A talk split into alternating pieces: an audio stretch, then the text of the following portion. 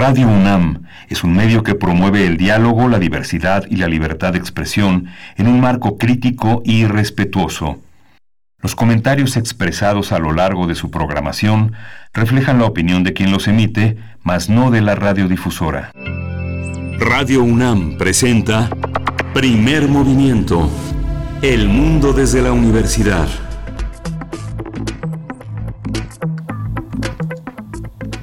Muy buenos días, esto es Primer Movimiento, hoy es miércoles, miércoles 26 de agosto de 2020, son las 7 con 5 minutos de la mañana, hora del centro del país. Queridos radioescuchas, bienvenidos, bienvenidas todas, gracias por estar aquí en Radio UNAM, transmitimos en vivo a través de dos frecuencias, el 96.1 de FM, el 860 de AM, también nos encontramos en www.radio.unam.mx. Mi nombre es Berenice Camacho y doy la bienvenida esta mañana mi compañero de todos los días, Miguel Ángel Quemain. Buenos días, ¿cómo estás? Hola, Berenice Camacho, buenos días, buenos días a todos nuestros radioescuchas que nos siguen en esta frecuencia en Adolfo Prieto 133, la radio universitaria. Hoy tenemos un día eh, interesante, un día interesante, vamos a tener un miércoles de lectura, todos los días son de lectura, pero los miércoles los dedicamos a hablar particularmente del mundo de los libros. Hoy vamos a tener eh, una feria, una de las primeras ferias virtuales de esta eh, segunda mitad de 2020, es la Feria Universitaria del Libro en en, Hidalgo, en el estado de Hidalgo, y vamos a conversar con Antonio Alfaro, el expresidente de la Feria Universitaria del Libro, y bueno, nos va a contar en qué consiste este, este panorama de ferias virtuales con presentaciones, con música, con país invitado, todo, todo un orden nuevo en, en este marco de ferias universitarias del libro. Por supuesto, iniciamos con lectura. Nos, nos hackeamos a veces a nosotros mismos. Eh, quisiéramos tener más lecturas y, más eh, conversación en torno a las letras. A veces la, la, realidad y es que los días son intensos. Eh, también, bueno, antes que nada quiero saludar a la Radio Universidad de Chihuahua. Gracias por alojarnos en estas tres frecuencias, el 105.3, el 106.9 y el 105.7. Es un verdadero gusto llegar hasta allá, hasta Chihuahua, cuando son allá allá, son las seis con siete minutos de la mañana. Después de nuestro arranque de lectura tendremos, como cada miércoles, las fonografías de bolsillo con Pavel Granados, él es escritor y director de la Fonoteca Nacional. Nos hablará de cómo nació la canción ranchera, así es que, bueno, a ver qué nos tiene preparado. Sí, vamos a tener también eh, en la nota nacional la represión, los abusos y las torturas policiales contra la marcha feminista en León, Guanajuato. Esto lo vamos a conversar con un periodista, quien es José Antonio Castro, él es colaborador en el periódico AM de León y ya ha estado con nosotros y hoy vamos a hablar de ese tema tan delicado, tan lamentable que sucede en este estado, uno de los no se reduce, sino al contrario, la violencia en los distintos modos modalidades, desde la más letal que es la violencia feminicida hasta la violencia eh, mm, distinta, pues, este, que no llega a esos, a esos límites, pues bueno, los, los números son muy duros, se acaban recién de publicar. Y bueno, vamos también en nuestra nota internacional a hablar de los comicios presidenciales en el Ecuador. Vamos a conversar con Nayar López Castellanos, él es eh, politólogo y latinoamericanista, profesor de la Facultad de Ciencias Políticas y Sociales de la UNAM.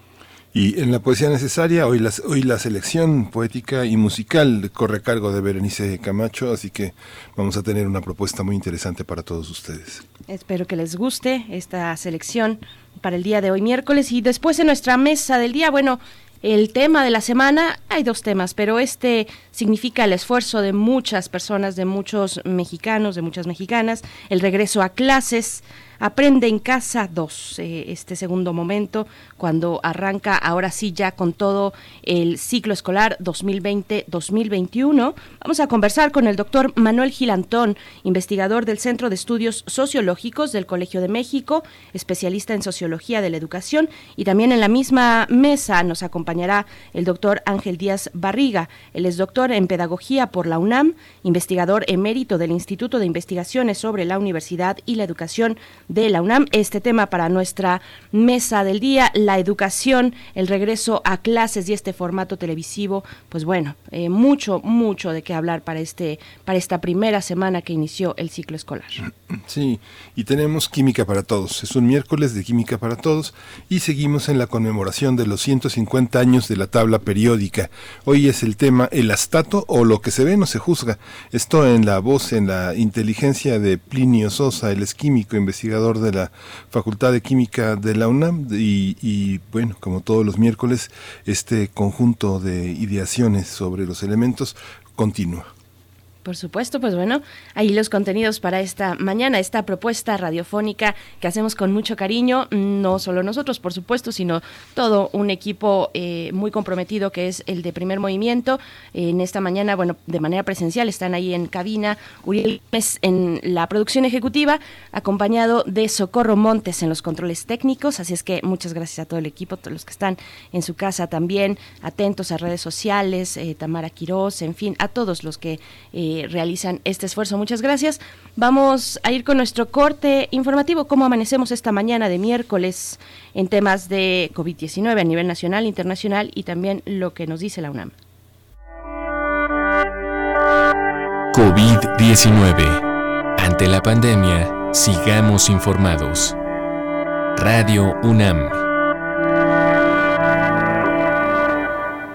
La Secretaría de Salud informó que el número de decesos por enfermedad de la COVID-19 aumentó a 61.450. De acuerdo con el informe técnico ofrecido ayer por las autoridades sanitarias, los casos confirmados, acumulados se incrementaron a 568.621 y el de sospechosos a 80.878. En información internacional, la Organización Mundial de la Salud afirmó ayer que la pandemia de COVID-19 está sufriendo una desaceleración a nivel mundial, sobre todo en el continente americano. De acuerdo con los últimos datos sobre el avance del coronavirus SARS-CoV-2, la OMS precisó que en la semana pasada fueron registrados más de 1.7 millones de nuevos casos de COVID-19 y 39 mil lamentables muertes, lo que representa una caída del 5% en los contagios y del 12% en los decesos, en comparación con la semana que corrió del 10 al 16 de agosto. En la información que provee la UNAM, en información de la UNAM, los 10 murales ubicados en la zona de Ciudad Universitaria, declarada como Monumento Artístico de la Nación y Patrimonio Mundial, se pueden visitar de manera virtual en 30 minutos. Se trata de obras realizadas entre 1952 y 1956 por Diego Rivera, David Alfaro Siqueiros, Juan O'Gorman, Francisco Eppens y José Chávez Morado. Los recorridos se realizan cada viernes a la una de la tarde, a las 13 horas, a través de la sala virtual del equipo de visitas guiadas del Comité de Análisis para las Intervenciones Urbanas, Arquitectónicas y de las Ingenierías en el campus Ciudad Universitaria y los campi de la UNAM. La próxima visita será el viernes 28 de agosto al mural de David Alfaro Siqueiros, las fechas en la historia de México o el derecho a la cultura. Así se titula. Y él fue creado en 1952 y 1956 en el muro norte de la torre de rectoría. Para conocer más detalles del acceso hay que visitar la página.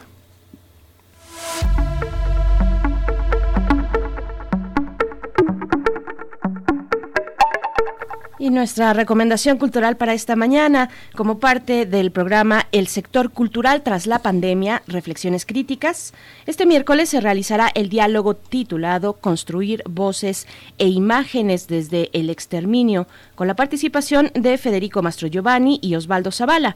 La transmisión se realizará a las 11 de la mañana a través del canal de YouTube de la Cátedra Inés Amor. Así lo encuentran en esa plataforma, en esa red social YouTube, Cátedra Inés Amor, y lo podrán, eh, bueno, pues seguir la pista a esta serie de conversaciones a partir de, de las 11 de la mañana.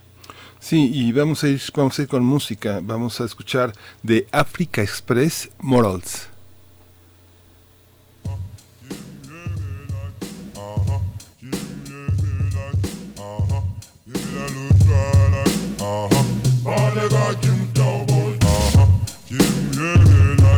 aha Give me the daylight, aha Baby, that looks bright like, aha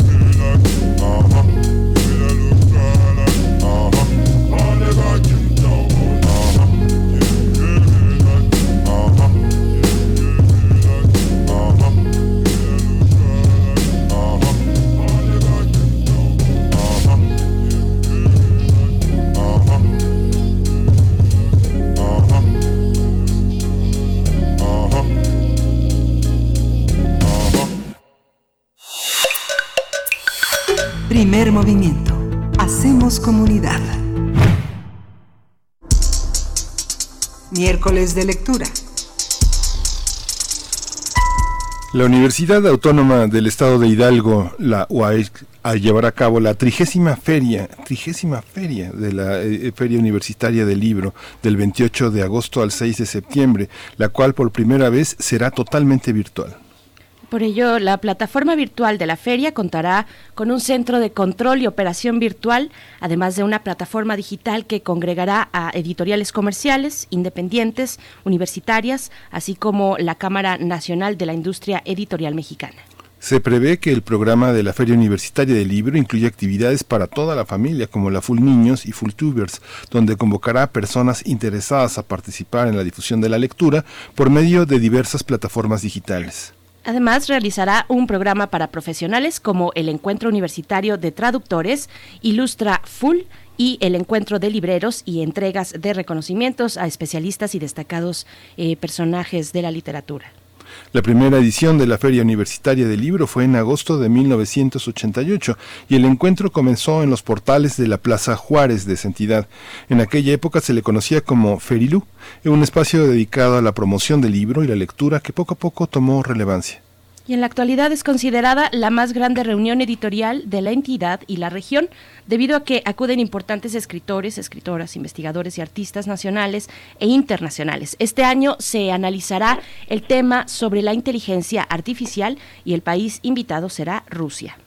A partir de la Feria del Libro organizada por la Universidad Autónoma del Estado de Hidalgo, conversaremos sobre los retos de realizar estas fiestas de las letras ante la pandemia de la COVID. Este día nos acompaña Antonio Alfaro, él es presidente de la Feria Universitaria del Libro y le agradecemos que esté con nosotros para hablar de este tema y para hablar de esta gran feria universitaria. Bienvenido, Antonio Alfaro, muchas gracias por estar aquí en Primer Movimiento. Muchas gracias, Miguel Ángel Berenice, muchas gracias por el espacio eh, este estupendo programa Primer Movimiento de Radio UNAM. Gracias. Muchas gracias, Antonio Alfaro, bienvenido también. Buenos días. Pues, qué esfuerzo, qué esfuerzo de 30 años. Eh, se dice fácil, eh, pero, pero es el esfuerzo de muchas personas durante cada una de las ediciones, un esfuerzo acumulado que hoy pues llega en esta versión digital. Pero ¿cómo entender? ¿Cómo entender en un recorrido de, tres décadas para congregar a, lectores en torno eh, pues a todo lo que tiene que ver con la industria editorial? Claro, bueno, eh, primero precisar que estamos cumpliendo 33 sí, 33. Estamos en la 33 edición de lo que hoy llamamos la Feria Universitaria del Libro, que efectivamente surge como Ferilú, que como bien lo, mencionaba Miguel Ángel, eh, surge primeramente en los portales de la Plaza Juárez y surge eh, precisamente de una intención, de una motivación, de una propuesta de la Universidad Autónoma del Estado de Hidalgo, con la intención de dar respuesta primero a una serie de, eh, de necesidades que planteaba la propia comunidad universitaria y la sociedad en general, de acercar los libros, de generar un evento que nos procurara precisamente el hábito por la lectura. Y entonces así surge, efectivamente, en 1988, la Ferilu. Es precisamente hace ya 10 años va a ser 10 años cuando eh, se determina que había que llevar la feria a un espacio que nos permitiera tener, eh, digamos, las condiciones mínimas necesarias de operación. Estábamos entonces en la Plaza Juárez, en los portales, pues a expensas de, de los cambios climáticos que en Pachuca son a veces muy severos, de tal suerte que también además de agosto y septiembre se convierten en meses de lluvia, así es de que se determinó llevar la feria a un espacio de la universidad y precisamente se determinó que fuera el Poliforum Carlos Martínez Balmori, que es un espacio que se encuentra en la ciudad del conocimiento, un espacio cerrado, techado, con sanitarios, con estacionamientos, con los espacios necesarios para llevar a cabo las actividades literarias, las actividades académicas y con la posibilidad de contar con un foro con capacidad para más de ocho mil personas eh, cómodamente sentadas, de tal manera de que ahí teníamos precisamente en casa lo necesario y entonces se decidió trasladar al Poliforum Carlos Martínez Balmori la, la, eh, la Feria Universitaria de Lima. Y bueno, ahí hemos estado eh, llevando a cabo la continuidad de este importante evento cultural, literario, que como bien sabemos, una de las funciones sustanciales de toda institución pública y autónoma como es la Universidad Autónoma del Estado de Hidalgo es precisamente extender a la sociedad en general los beneficios de la universidad, como en este caso son los culturales. Y entonces nos dimos a la tarea de llevar allá la feria y bueno, pues los resultados han, han sido exitosos. El año pasado tuvimos cerca de 193 mil asistentes presenciales, eh, tuvimos más de mil actividades. Y bueno, la feria ha venido creciendo y ha venido capturando de manera singular a un público que año con año espera precisamente ya este acontecimiento.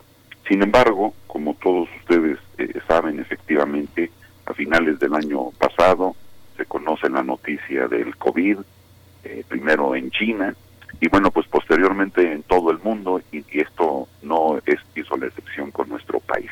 Así es de que se determina entonces eh, en la universidad que con la finalidad de cuidar la salud de todos los que participan y asisten a la, a la Feria Universitaria del Libro, y también con la finalidad de preservar la continuidad de la misma, esta edición sería totalmente virtual. Es curioso eh, como eh, Antonio Alfaro, como por ejemplo eh, los eventos musicales que tienen más eh, más personas que asisten que una presentación de un libro, ahora justamente se invierte en los papeles. Hablábamos con el doctor Humberto Sosa Zuela sobre el tema de la inteligencia artificial, que decía que bueno, un congreso reunía 200 especialistas y que ahora la convocatoria se respondió por cerca de 16 mil que es algo francamente eh, importante, reunir también eh, tantos escritores, poetas, actividades infantiles, de pronto cambia, cambia todo el giro. ¿Cómo, eh, cómo piensa que en esta segunda mitad del año la feria universitaria modela también de alguna manera la confianza en otras ferias en hacerla de manera virtual. ¿Cuáles fueron como las principales dificultades? ¿Cómo intuyen con tan pocos estudios que hay sobre los públicos eh, frente a las pantallas eh, la presencia eh, de, tantas, de tantos jóvenes, de tantas personas que desde el estado de Hidalgo, que es tan grande y complejo, pues se les dificulta tanto asistir a una feria universitaria como esta cuando pues muchos no son universitarios? Así es, así es. Bueno, en principio sí, efectivamente se, se constituye eh, como un enorme desafío, un enorme desafío. Había primero que considerar la integración de un equipo que diera soporte y operación virtual a la 33 edición de la feria. Número dos, había que considerar la participación de los principales, principales aliados de la feria, que son precisamente las editoriales.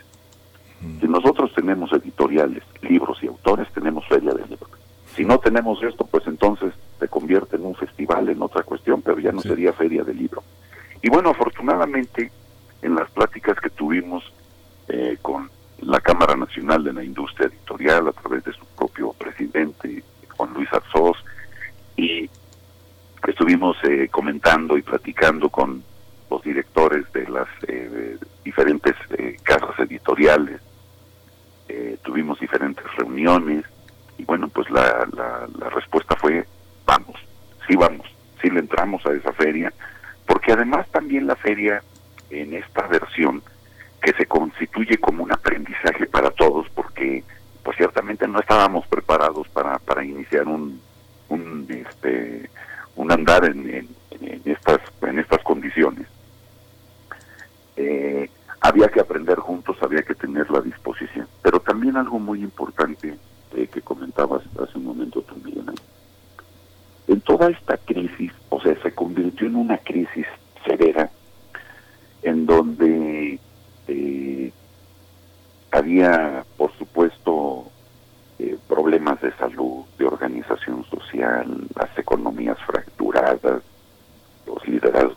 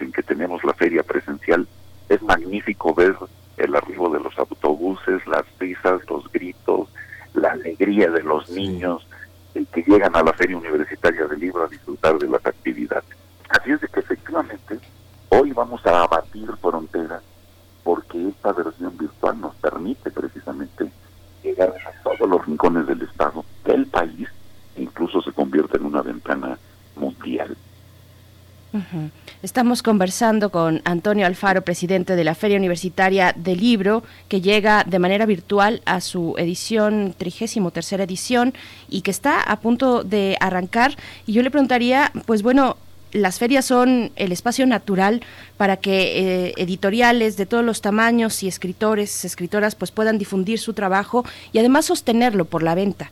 Eh, ¿Cómo se logra remontar esta cuestión cuando hablamos de formatos virtuales como el que ahora se nos presenta en todas las ferias del mundo, no? también es un ejercicio de solidaridad esta edición, eh, porque todos sabemos que una de las industrias más severamente castigadas económicamente por esta contingencia, pues ha sido precisamente la industria editorial. Así es de que cuando comentamos a, impulsar este proyecto virtual, bueno, pues repito, nuestros principales aliados, que son la industria editorial que participa, estuvieron encantados de hacerlo. Y entonces comentamos, bueno, vamos a generar un mega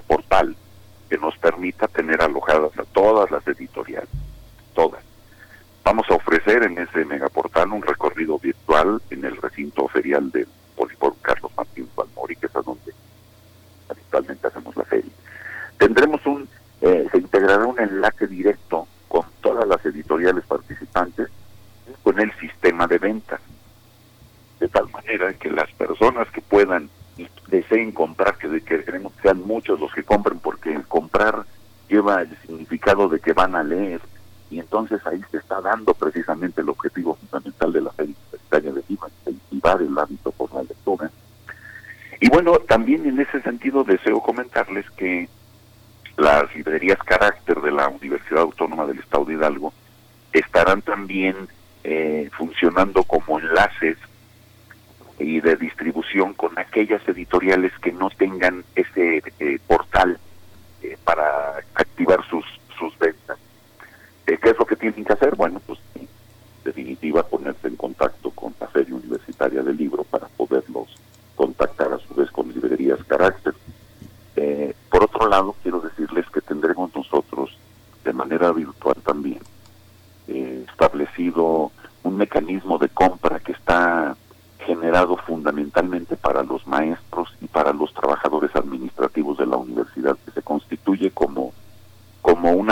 Económico a manera de préstamo eh, eh, que nos hace el patronato universitario. Y así, por ejemplo, eh, Marco Antonio Alfaro quiere comprar libros, va a librería Carácter, de manera virtual desde luego, solicita comprar, después de haber consultado, por supuesto, después de haber consultado las diferentes editoriales en los, en los portales de cada una, ya decidí que quiero comprar un, un libro de Miguel Ángel Porroa, que quiero comprar uno de Fondo de Escultura, que quiero comprar uno de Trillas, en fin, ya decidí qué libros voy a comprar. Hago mi solicitud de esos libros con el monto que me dan en eh, Librería Carácter y Librería Carácter me los estará entregando a mí, maestro de la universidad o trabajador de la universidad, y a eso nosotros le llamamos el vale full. Mm. Que en términos normales, lo que hacemos es que cuando llegan a la feria del libro, eh, los maestros o los administrativos vamos a una isla donde se encuentra precisamente ubicado el vale full. Me identifico como trabajador de la universidad, solicito mi crédito, me entregan ahí mismo mis vales y yo voy y hago compras de libros en las diferentes editoriales. Las editoriales de manera inmediata pasan a una caja que está establecida ahí mismo, cambian sus, sus, sus vales por dinero en efectivo y la, la, la universidad a través del patronato nos va haciendo a nosotros los descuentos en cuatro quincenas, lo que se hace verdaderamente cómodo para poder nosotros adquirir nuestros libros. Así es de que esa también, esa esta herramienta de compra para la, la comunidad universitaria de maestros y de trabajadores estará también dispuesta este año y también obviamente se constituye en otra palanca que le dé aliento a las ventas para las casas editoriales, que precisamente decía al principio de este último comentario, uno también de los objetivos que podamos nosotros ayudar a que las editoriales tengan ventas, a que los autores sigan vigentes, a que estén dando a conocer sus, sus novedades o incluso sus lanzamientos. Este mecanismo eh, es una, una vinculación también que tiene que ver con eh, la labor sindical que tiene una siempre parecen como separadas las prestaciones del personal administrativo el personal sindicalizado y los estudiantes como que giran en órbitas en pistas distintas. Pero hay otro aspecto también importante que ahora aparece en la discusión nacional en la discusión pública y que será una de las discusiones en este programa de hoy que es el tema de los niños y la educación primaria y secundaria la educación básica cómo organizar también una feria infantil, cuando encontramos en las redes sociales eh, todo un conjunto de, padres eh, que discuten si un niño puede estar media hora o dos horas o más tiempo frente a la pantalla. Es un desafío, eh, es un desafío para los adultos asistir a esta parte infantil, porque los niños pues tienen pocas capacidades como para buscar unas actividades en la feria. ¿Cómo, ¿Cómo está concebido esta idea? ¿Tienen algún armado con instituciones educativas o es el público que constituye ha estado presente en la feria? Fundamentalmente es el público que asiste, eh, público infantil que asiste a la feria, pero debo comentar, nosotros establecemos estas actividades eh, basadas fundamentalmente en talleres y en actividades lúdicas eh, que abarcan la posibilidad de tener la atención de niños de preescolar, primaria y secundaria, y que son diversas las actividades. Eh, pero eh, nosotros entendemos que estas actividades, eh, más que escolares, realmente no lo son, son actividades que por su forma de llevarse a cabo, en esa forma más lúdica, llevan siempre, por supuesto, implícito el acercar a los niños a los libros, el fomentar la lectura, este, pero contribuyen, suman a que los niños eh, de manera más eh, agradable eh, puedan interesarse en temas que incluso están viendo en su escuela, pero desde otro enfoque, un enfoque más, repito, más amigable, más lúdico. Finalmente la feria, en todo su contexto, incluido el de Full Niños, es una formadora y es también no solo informadora, sino también generadora de conocimiento, Así es de que nosotros sumamos este esfuerzo de la feria en el ámbito de niños. Y bueno, pues hoy eh, efectivamente los horarios que nosotros eh, tenemos establecidos son tanto en la mañana como después del mediodía, para que los niños, los padres de los niños tengan la posibilidad de sugerirles a los niños qué actividades puedan ellos estar, eh, en, qué actividades pueden estar participando. Quiero comentarles también que previo a esto nosotros hemos tenido reuniones de trabajo con el sector, eh, con, los, eh, con las autoridades de educación de la Secretaría de Educación Pública de Hidalgo, en particular con los responsables de, con la Subsecretaría de Educación Básica e incluso con los de Educación Media y Superior. De tal manera que ellos han encontrado que efectivamente lo que lo que la feria está proponiendo contribuye pues a eh, incentivar el ánimo por la lectura y a que los niños sigan interesados en, seguir precisamente eh, participen. Antonio Alfaro, la feria tiene a la inteligencia artificial como tópico central y, y, bueno, precisamente estamos festejando el centenario este año de Isaac Asimov, que nos legó grandes utopías bueno, utopías o distopías robóticas. Eh, y yo entonces con este pretexto pregunto mm, qué contenidos han diseñado para abordar esta temática, que además puede, es, es una puerta de entrada de comunicación con eh, intergeneracional, ahora que hablábamos de los más pequeños, de este regreso a clases, y que estamos en un medio que ya no es el medio natural en el que nos desenvolvíamos, eh, sino ahora es el medio virtual. A veces a la inteligencia artificial influidos un poco por toda esta literatura, le ponemos un rostro humanizado o androide, pero no siempre es así. Eh, los algoritmos también, eh, y vaya, y todo, mucho de lo que ocurre en Internet, pues tiene que ver precisamente con esto, con, con esta forma de responder desde lo virtual eh, y, e integrar las relaciones humanas. Pero entonces, ¿cuáles son los contenidos en este, en este tema?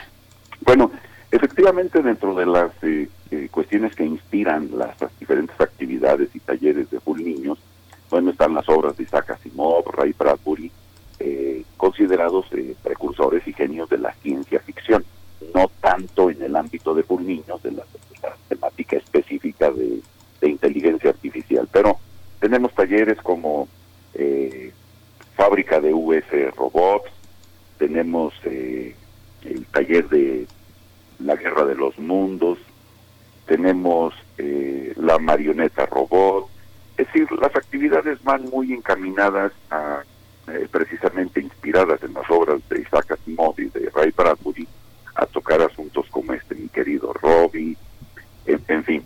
Pero lo que, eh, bueno, incluso tenemos un taller del Instituto Nacional de Estadística y Geografía, Robotinegi, que presenta cápsulas también de, de INEGI y da, eh, a través de estas actividades, fomenta una cultura de conocimiento y uso de información estadística y geográfica precisamente dirigida a niños. Pero en el ámbito general de la temática de, inteligencia artificial tenemos, por ejemplo, la participación de Enrique Zúcar, de inteligencia artificial, charla introductoria, tenemos lenguaje de las matemáticas, historia de sus símbolos con Raúl Rojas, ya efectivamente el doctor Humberto Sosa les platicó a ustedes de las actividades que él estaría eh, tratando, que sería el papel de la inteligencia artificial en tiempos de COVID-19 también. En fin, es muy diversa la temática, eh, temas también tan interesantes como eh, la autonomía en sistemas de armas, ¿por qué deben prohibirse las armas autónomas?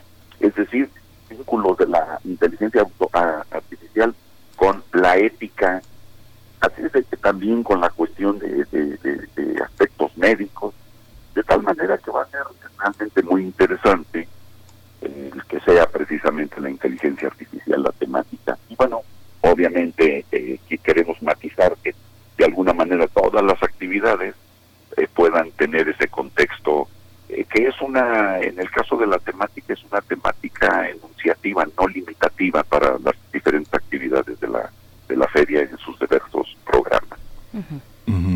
Fíjese que eh, la feria de Frankfurt eh, tuvo que readecuar muchísimas cosas para que una feria dedicada a Canadá pudiera tener la suficiente expansión, suficiente territorio para el encuentro de una cultura tan diversa como la canadiense.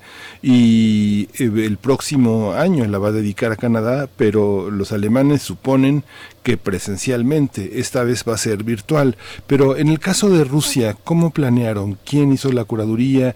¿Cómo fue la actitud de una Rusia hoy tan también tan diversa, tan tan compleja y con una literatura que eh, ha sido emergente en distintos territorios de Europa, en distintas lenguas, no solo no solo en la rusa que es tan compleja para que circule en países que no tienen el ruso como un idioma de, de visitación cotidiana así es, de, curso común, ¿verdad? Sí. Este, bueno, Rusia en principio cuando hicimos la, invitación, hay que comentar también, para a nosotros es muy importante cuando se define un país invitado, nos interesa mucho al ámbito de la propia universidad, en este caso la Autónoma del Estado de Hidalgo, el que nos permita este vínculo eh, que se genera a través de la Feria Universitaria del Libro, que nos permite establecer relaciones y vínculos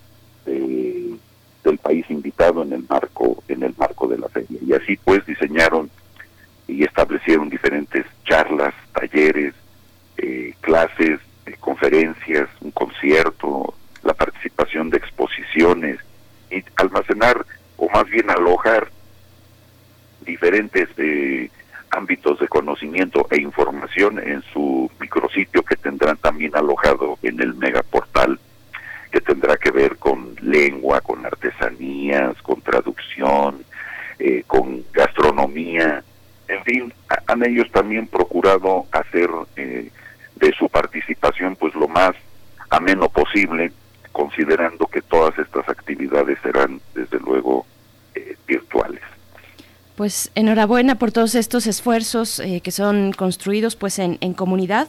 Eh, Antonio Alfaro, presidente de la Feria Universitaria del Libro de la Universidad Autónoma del Estado de Hidalgo, a partir de este viernes, desde el 28 de agosto hasta el 6 de septiembre, podremos disfrutar de esta Feria del Libro. Y se pueden acercar a redes sociales, Facebook Feria Universitaria del Libro, Twitter arroba full-mx, están en Instagram también como fullmx. Y la página donde pueden acceder es un mega portal y pueden acceder a todo lo que, eh, pues todos estos contenidos, es www.uaeh.edu.mx diagonal full. Ahí están las coordenadas para que todos nos podamos reunir ahora de manera virtual a festejar los libros. Muchísimas gracias, Antonio Alfaro. Gracias, Berenice. Muchas gracias, Miguel Ángel, por este importante espacio en Radio UNAM. Gracias, muy bien. Al contrario. Vamos con música. Nos vamos con música de Medellín para el mundo. Esto es de Puerto Candelaria. Como yo soy tan raro es la canción.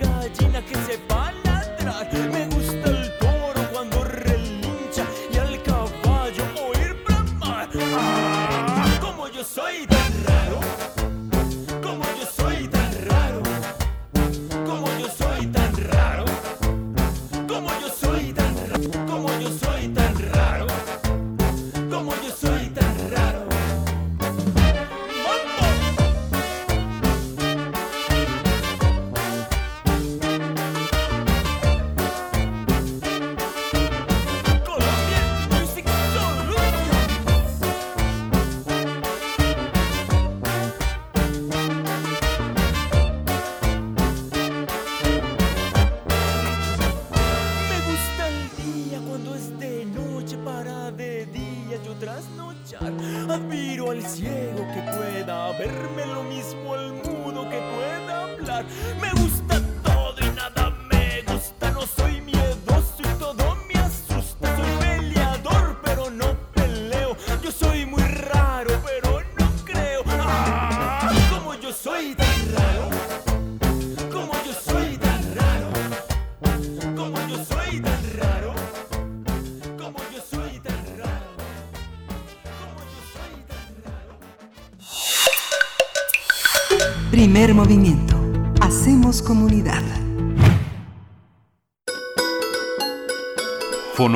De bolsillo.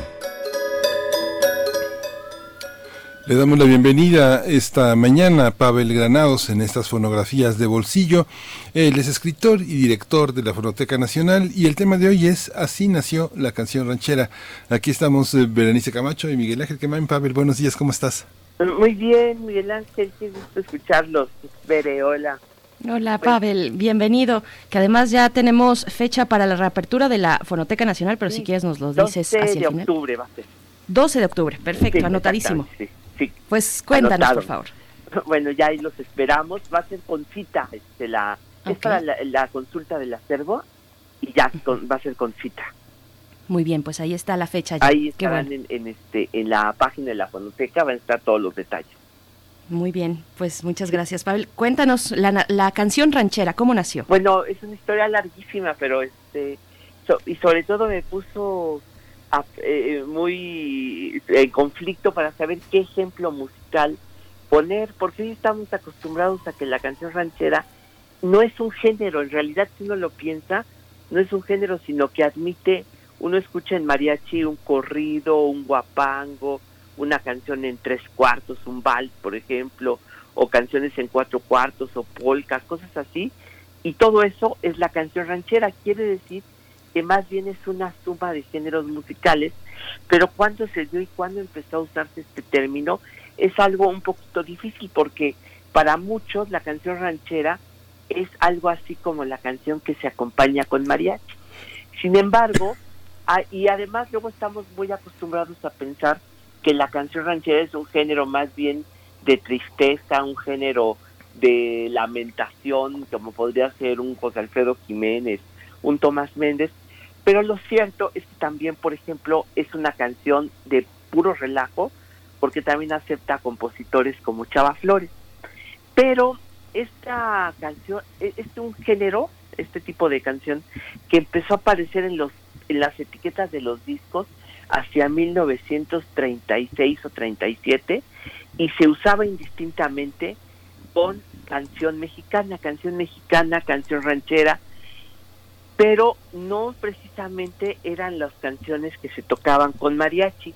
Y lo que me llamó la atención después de estar revisando muchos discos de esa época es que en general eran canciones que eran, pues sí, o nostálgicas o canciones que eran completamente paródicas, pura, puro, puro, puro, de puro chiste.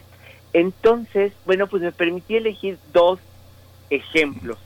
Esto, este que lo vamos a escuchar, porque generalmente se dice que la primera persona que se, que la creadora de la canción ranchera fue Lucha Reyes y que el, lo que caracterizó que Lucha haya sido la creadora de la canción ranchera es que fue la primera cantante en grabar con mariachi.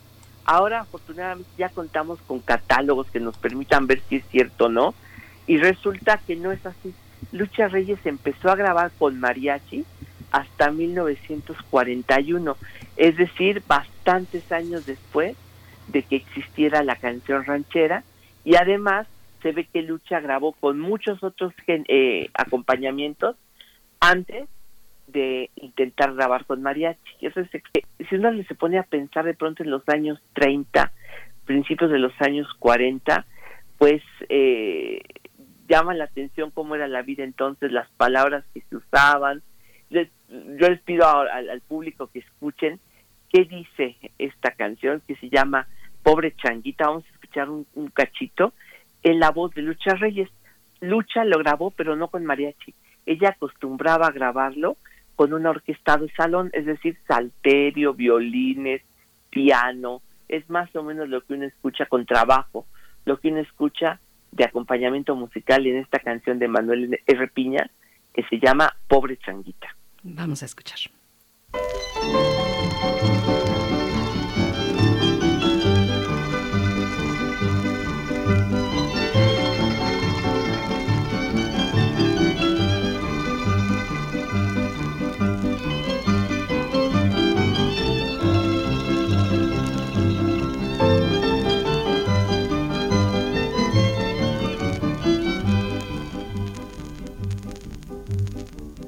Te hagas rosca ni te hagas la interesante,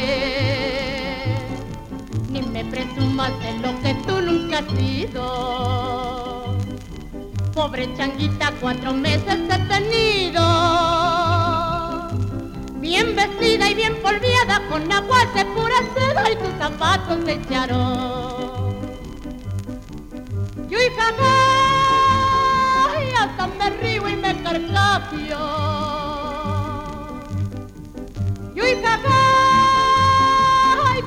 por esta changa tan malora.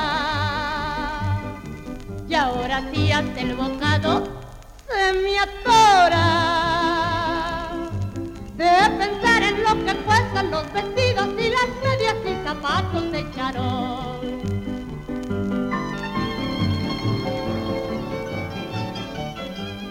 Bien, pues ahí tuvimos la primera estrofa, un fragmento, la voz de Lucha Reyes.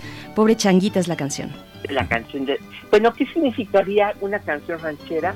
Pues básicamente sería una canción, es, curioso, pero básicamente sería la canción que no fue escrita en, el, en la provincia, sino la canción escrita aquí en la Ciudad de México, un poquito evocando lo que fue la vida en el campo, pero completamente es un género creado aquí en la Ciudad de México que se escribieron en los cafés cercanos al XW o en los cafés cercanos al teatro, porque la otra cosa de este género es que fue cantado por muchos duetos eh, populares allá a mediados de los años 30 y que con canciones que se estrenaban sobre todo en las revistas teatrales.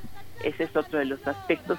Y en los discos, el, uno de los duetos que se consideraba como creador de la canción ranchera fue uno que se llamó el dueto de Ray y Laurita, Ray Pérez y Soto, que fueron, y Laurita Rivas, que comenzaron a grabar estas canciones, pero fundamentalmente en Los Ángeles, California. Allá llegaba todo este repertorio.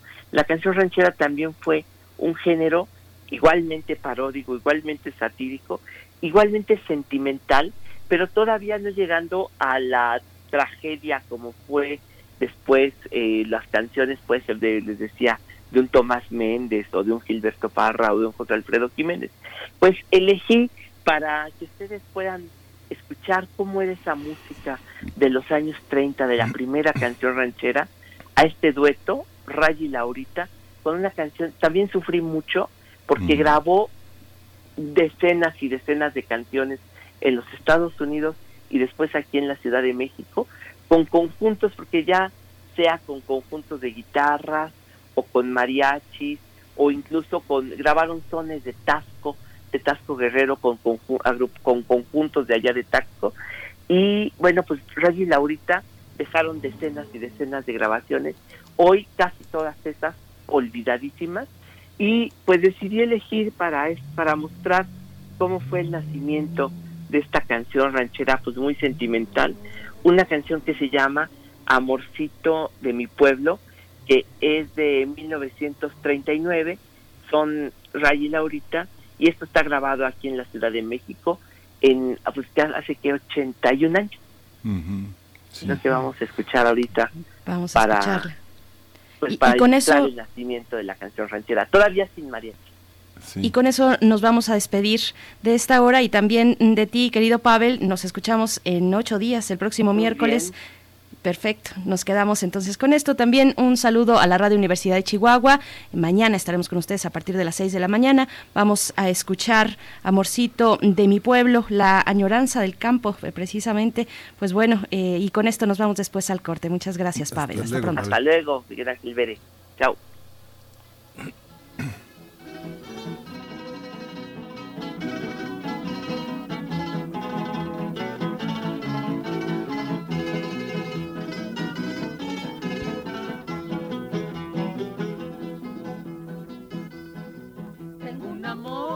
allá en mi pueblo que me ha robado el corazón.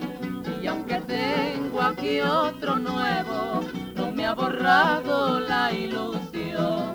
Tiene su cara tan bonita, sus lindos labios de coral.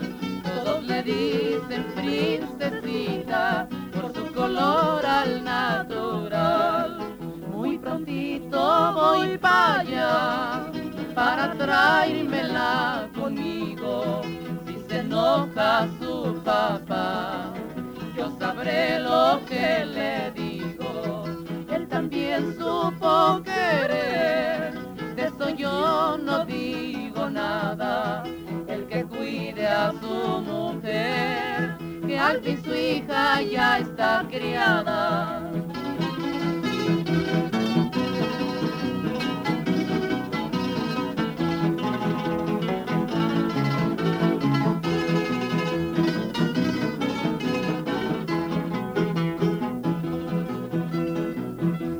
No le falta nada, porque yo soy trabajador.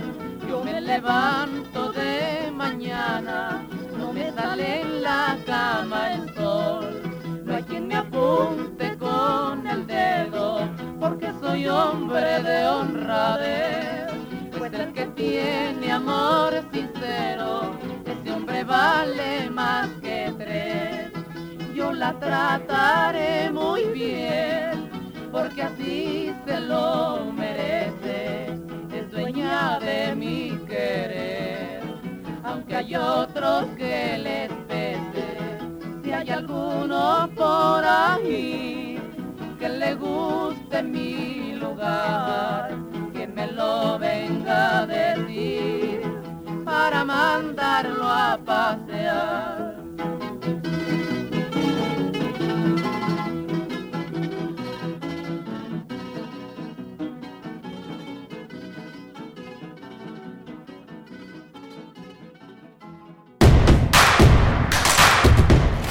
Síguenos en redes sociales. Encuéntranos en Facebook como Primer Movimiento y en Twitter como arroba PMovimiento. Hagamos comunidad.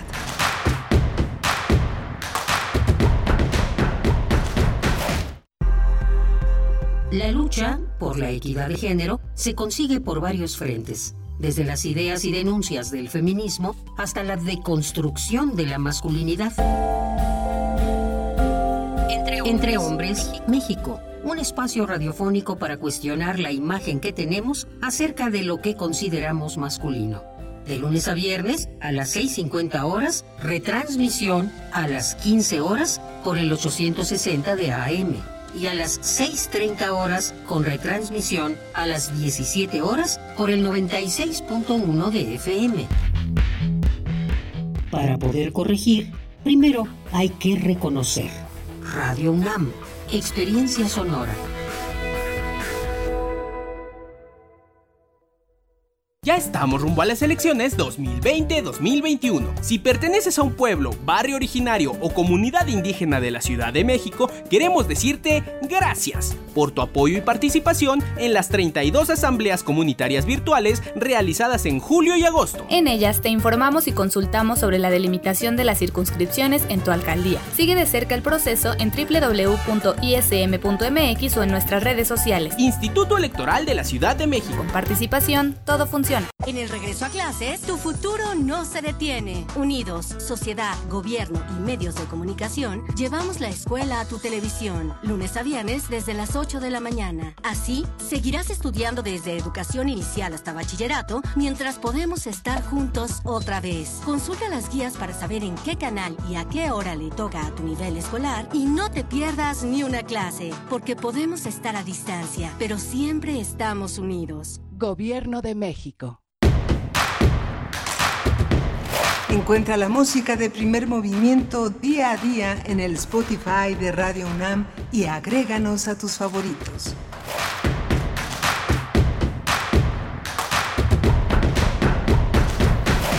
Hola, buenos días. Esto es Primer Movimiento. Bienvenidos, bienvenidas a esta edición de miércoles 26 de agosto. Son eh, las 8.04 de la mañana en esta ciudad que amanece en la Ciudad de México, que todavía eh, se retrasa la luz en, en, estos horarios que se imponen en, una, en un ciclo, bueno, que no es el que no es el de la luz real. Bernice Camacho, buenos días. Así es, Miguel Ángel Quemán, muy buenos días. Qué gusto estar aquí con ustedes que sintonizan en nuestra segunda hora y los que vienen también desde muy temprano eh, dando seguimiento a este espacio de mm, radio universitaria, radio pública, pues con mucho gusto. Estamos aquí para mm, dar la bienvenida también a la radio Nicolaita. Así llegamos hasta Morelia, Michoacán. Abrazos por allá. Y bueno, vamos a estar en esta hora hablando en nuestra nota nacional. Nos detenemos eh, pues en esta situación que tuvo lugar en León, Guanajuato, con esta protesta de mujeres, esta protesta feminista. Bueno, la represión, los abusos y torturas policiales es eh, el ángulo que queremos abordar. Vamos a conversar con José Antonio Castro, él es periodista y colaborador en el periódico AM de León, Guanajuato. Sí, vamos a tener también eh, eh, los comicios presidenciales en Ecuador, que es un tema que vamos a conversar con Ayar López Castellanos. Él es politólogo, latinoamericanista, es profesor de la Facultad de Ciencias Políticas y Sociales de la UNAM y ha estado aquí varias veces en primer movimiento dando luz sobre algunos de los aspectos fundamentales de la política internacional. Y bueno, tenemos en redes sociales sus comentarios que tienen a bien hacernos llegar. Eh, muchísimas gracias. Eh, pues venimos de las fonografías de bolsillo con Pavel Granados, que nos acompaña cada miércoles, una sección fija. Pavel Granados es director de la Fonoteca Nacional y nos dice refrancito, dice, ese tema de la música ranchera lo ha tocado muy bien Jesús Yauregui. Él dice que lo que catapultó la música ranchera fue Tito Guizar con eh, allá en el Rancho Grande, aunque no estaba contemplado, contemplado, así lo dice. Y justamente no hay referente más poderoso en su conformación como Lucha Reyes, ni Vicente Fernández o los intérpretes más recientes tuvieron el impacto que tuvo ella. Nos encanta, dice, eh, nos encanta Pablo Granados y supongo también la música ranchera, refrancito. Y pues bueno, este, gracias. También Fabiola Cantú habla de allá en el Rancho Grande, por supuesto. Eh, pues bueno, ahí nos deja una imagen en Eh, muchas gracias a ustedes por, escribir. ¿Cómo lo ves, Miguel Ángel? Pues eh, era, justo, no nos alcanzó el tiempo, pero eh, toda la música de esta película que dirigió Fernando de Fuentes, que hizo, es, es un director paradigmático porque hizo otras dos películas, Vámonos con Pancho Villa y El compadre Mendoza, que son dos películas que ya este, redondean todo el género. Por supuesto, Tito Guizar es una parte fundamental. Y es curioso porque la música de la película es de Lorenzo Barcelata y Lorenzo Barcelata es veracruzano, traía todos los sones y toda la música eh, muy, muy, con, con una enorme penetración en su vida. Él es un compositor que pues inició su vida artística desde los 14 años, es un hombre paradigmático en Veracruz, pero sin embargo hace todo este mundo que justamente Tito Guisa es una película de 1936 y justamente es la fecha que Pavel coloca como un, eh, un, referente importante en los años 30 para entender todo este mundo que a lo largo de la década se queda mirando al campo, pero con un ojo al campo y otro a la ciudad, el de la memoria y el del futuro, que es así como entendemos parte de esta eh, gran puesta en escena industrial del cine mexicano. Es la primera película industrial. Todos los que pasamos por la universidad, por la parte de ciencias políticas, pues es yo creo lo primero que aprendemos en, el terreno de la sociología del cine, de la política y el cine. Es una película que siempre, este, esa película y La Mujer del Puerto, ¿no? Yo creo que así es la primera clase de cine que tenemos cuando ingresamos a ciencias políticas. Eh, es la primera clase que tenemos, ¿no? Por supuesto, sí, como no, es un referente, es un referente obligado. Y, y, pocos años después, pues llegaría también el gran José Alfredo Jiménez, que Pavel Granados lo mencionaba eh, muy al inicio, haciendo esta separación entre los aquello que tiene que ver con, con, el dolor, con el dolor, pero adornado, digamos, de, eh, re, de relajo, de comicidad, de parodia, que, que, no tiene José Alfredo Jiménez como tal. Y fíjense que hay un documental que no sé si ya lo vieron, coméntenos si les gustó, está en Netflix, eso sí, está en Netflix, pero es un documental sobre Chabela Vargas y entre mm. las entrevistadas, pues llega, eh, habla Eugenia León y habla precisamente de, eh, describe un poco el tipo de música que, que, tiene tanto José Alfredo como Chabela Vargas. Y, ella dice, me gusta mucho la descripción, dice precisamente le quitan el relajo y lo dejan al desnudo, dejan al desnudo el dolor, el dolor, lo que siempre hay atrás o que muchas veces se encuentra atrás de la, de la canción ranchera, el dolor, pero sin esa comicidad, mmm, sin adornos, sin atajos, van directo al dolor crudo. Así es que bueno, me parece que es interesante. Ahí está la recomendación, por si tienen acceso a Netflix, pues ahí lo pueden, lo pueden revisar, ¿no? Sí, sí. Y pues y bueno, pues nos vamos, ¿no? Nos vamos a la nota nacional. Vámonos. Vámonos. Primer movimiento. Hacemos comunidad. Nota nacional. La Evelyn denunció a través de redes sociales que fue presunta víctima de acoso sexual por parte de un policía quien le habría metido la mano en la falda y le habría hecho insinuaciones sexuales para exigir justicia e instar a que la policía haga su trabajo de cuidar y no de acosar o agredir sexualmente a las mujeres, este sábado 22 de agosto decenas de mujeres salieron a las calles de León, Guanajuato. La cita fue a las 6 de la tarde, cerca del arco de la calzada. Ahí se congregó un grupo de mujeres que además de portar pancartas con mensajes en apoyo a la joven Evelyn, un grupo de mujeres coreaba, me cuidan mis amigas, no la policía. Según las autoridades, alrededor de las 8.30 de la noche, las asistentes realizaron pintas en la plaza expiatorio y agredieron físicamente a cerca de 20 policías mujeres, quienes no necesitaron atención médica, hay que apuntarlo, por lo que policías municipales de León detuvieron a 22 mujeres y agredieron a periodistas. Un día después, la Secretaría de la Seguridad Pública del Estado publicó una lista de los detenidos que fueron presentados ante un juez cívico por supuestas faltas al reglamento de policía y Sin embargo, diversas jóvenes denunciaron que al ser detenidas sufrieron actos de abuso sexual y de violencia por parte de los elementos de seguridad.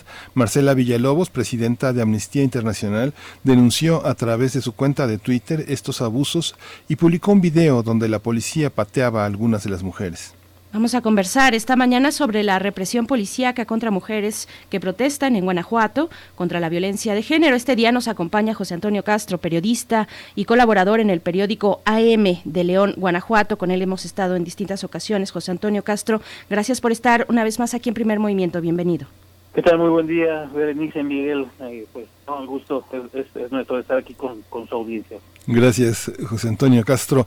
Pues esto es la punta del iceberg de que yo tengo la, memoria reciente, la mínima, 20 años de mujeres perseguidas y acosadas en Guanajuato, desde las redes sociales, de mujeres, de jóvenes que protestan con etiqueta o no de feministas que protestan por los por los abusos y el acoso hasta esta hasta este fin de semana. ¿Cómo entenderlo? ¿Cómo este conjunto de aspectos eh, mancha tanto la, a la entidad? De hecho, fíjate que la, la, la plaza principal de León, que muchos le, le- le llamamos así, sin acordarnos que tiene el nombre oficial de Plaza Fundador, perdón, Plaza de los Mártires, porque hubo un episodio de, de- de represión ahí en 1948. Entonces, eh, lamentablemente la- es, es algo que, que está por ahí en Guanajuato, pero que no, no, no se habla mucho de ello, ¿no? Por, por cuestión política o demás. Pero sí, eh, también en los últimos años ha, sido esto. Las marchas en, León por los grupos feministas también llevan un, rato.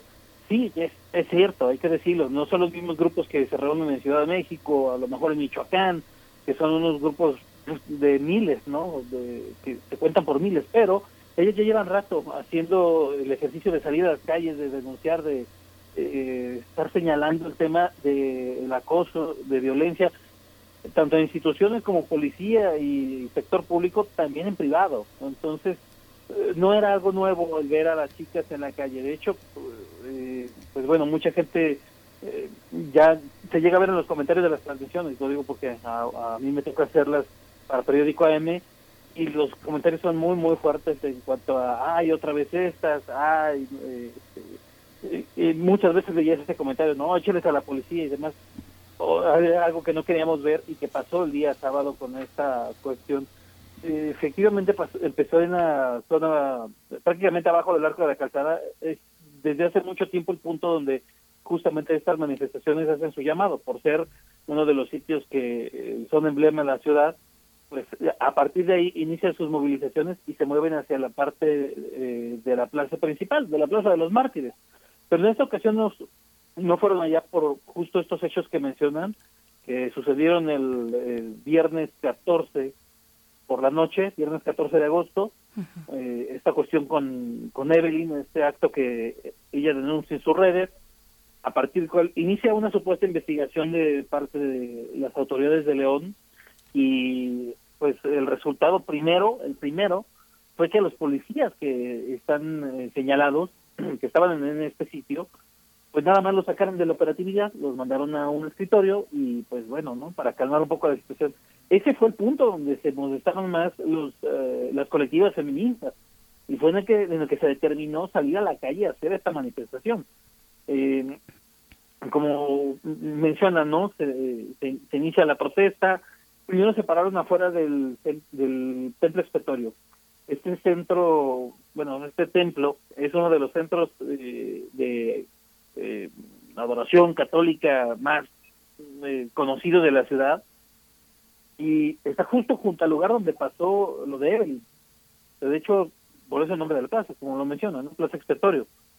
Entonces se pararon eh, un rato a emitir consignas ahí, de hecho se, se sentaron también y después de unos minutos se mueven hacia, hacia, hacia este lugar donde pasó lo que denunció Evelyn. Hay que resaltarlo, es una caseta móvil, eh, es algo así como un remolque con, con dos ruedas, obviamente su, su, su gancho para moverlo, eh, no es un eh, sitio permanente eh, construido para que estuvieran ahí policías, sino que se podía mover, no se movió.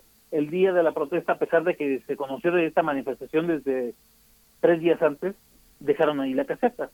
Eh, normalmente hay policías hombres, eso todos los que vamos al centro para lo que sea, trabajar, para pasear, lo hemos visto.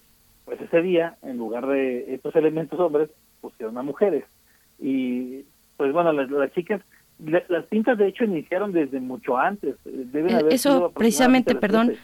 José Antonio, justo eso quería que, que si eres eh, tienes esa amabilidad de contarnos, pues el punto de partida de todo esto, los hechos que detonan en un, de, de manera inicial, pues la protesta. ¿Qué, pasó sí, ahí? ¿Cómo dar contexto?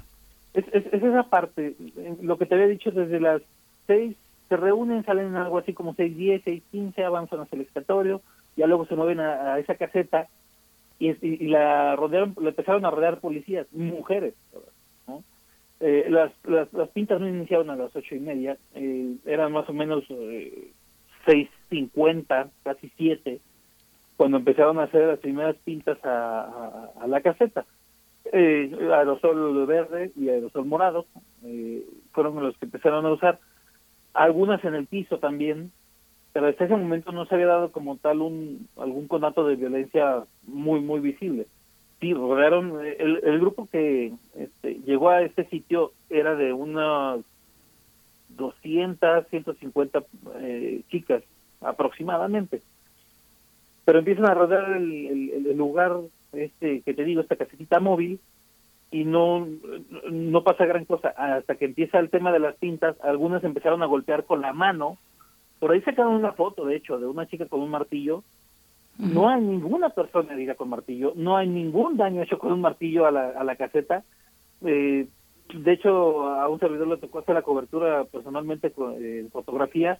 Eh, no volvía, o, o al menos en la- ninguna de las fotos que me tocó, que fue en la misma hora, no, no, no se volvió a ver. Pero bueno, eh, pintas con aerosol y golpes con la mano, era lo que se vio principalmente.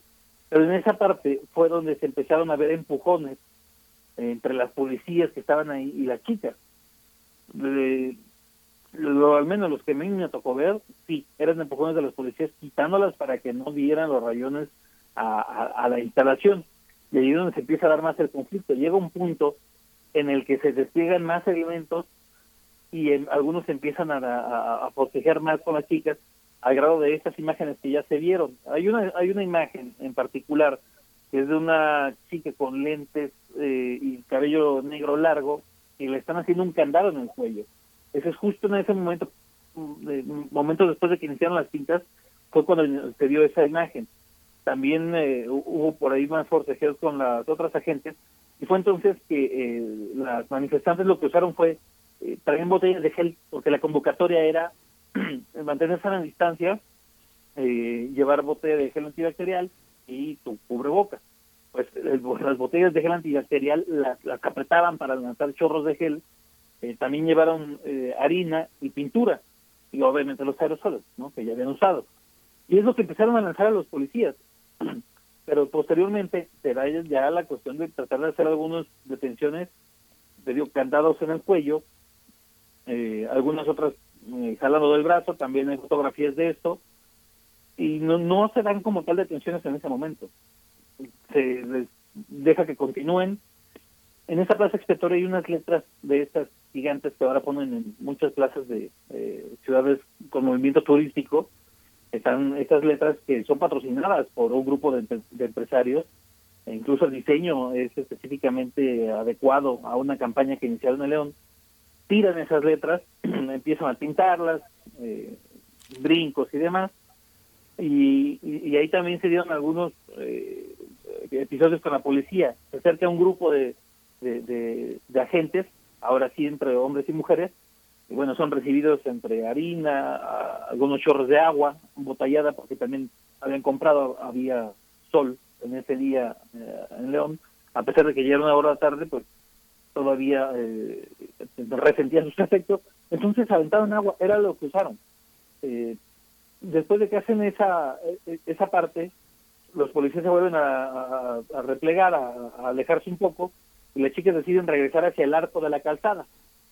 Ya en ese punto es donde se empezaron a hacer las pintas en el arco, también tiran unas letras similares que hay ahí al pie del arco, y creo que donde se detona más todavía el, el- la parte caótica fue cuando unas eh, de las manifestantes se suben a una camioneta. Y esto pasó porque habían llegado ahí ya un buen número de mujeres, deben ser unas 30, 40 elementos, que empezaron a, tomadas de la mano, empezaron a hacer una barrera y a tratar de replegar a las chicas hacia la parte, sería poniente, de donde está ubicado el, arco de la calzada. Y ahí la estuvieron, eh, pues sí, eh, encerrada, por decirlo así. Pero de todos modos hubo algún par que se pudieron mover, corren hacia una camioneta que estaba eh, cerca, donde al parecer había ya una chica detenida, entonces estuvo en encima de la camioneta. Casi nadie se dio cuenta de eso, hay algunas fotografías, pero es eh, en ese momento se alcanzan a dar cuenta algunas de las otras chicas y como pueden empiezan a correr a rodear el vehículo. Se puso bastante tenso porque encienden el vehículo teniendo las chicas alrededor. ¿para qué? Pues para tratar de moverlos en temor de daños a la unidad. Eh, algunos policías quitan a las chicas que estaban en la parte frontal de la camioneta, estaba totalmente arreglado el vehículo, y ya cuando logran medio quitarlos, empieza a arrancar la, camioneta, llevaban dos de las manifestantes arriba, en la parte trasera de atrás ah, de la camioneta, aparte de quien estaba en la, en la cabina, al parecer. Entonces, eh, con tres chicas arriba de la camioneta, arranca la camioneta y se va a toda velocidad sobre esta calle que se llama Progreso y luego se convierte en Hernández Álvarez, que pues lleva una de las- a otra de las principales vialidades de la ciudad y se va a toda velocidad. Ahí es donde empieza todavía más fuerte la molestia de las chicas. Eh, sí, van y hacen otras pintas y se mantienen ahí durante un rato. Hay una incertidumbre porque pues en ese momento la prioridad se vuelve a saber qué va a pasar con esas chavas que iban arriba de la camioneta. Eh, finalmente entonces empiezan a, eh, irse algunas de ellas, eh, empieza a disolverse el, el- grupo, pero porque la prioridad era tratar de saber qué pasaba con estas chicas y, además pues resguardarse porque había ya bastantes agentes en esa zona que es al pie del arco de la calzada prácticamente. La- las detenciones de hecho ni siquiera se dan ahí en el lugar, sino que se esperaron a que se empezaran a retirar.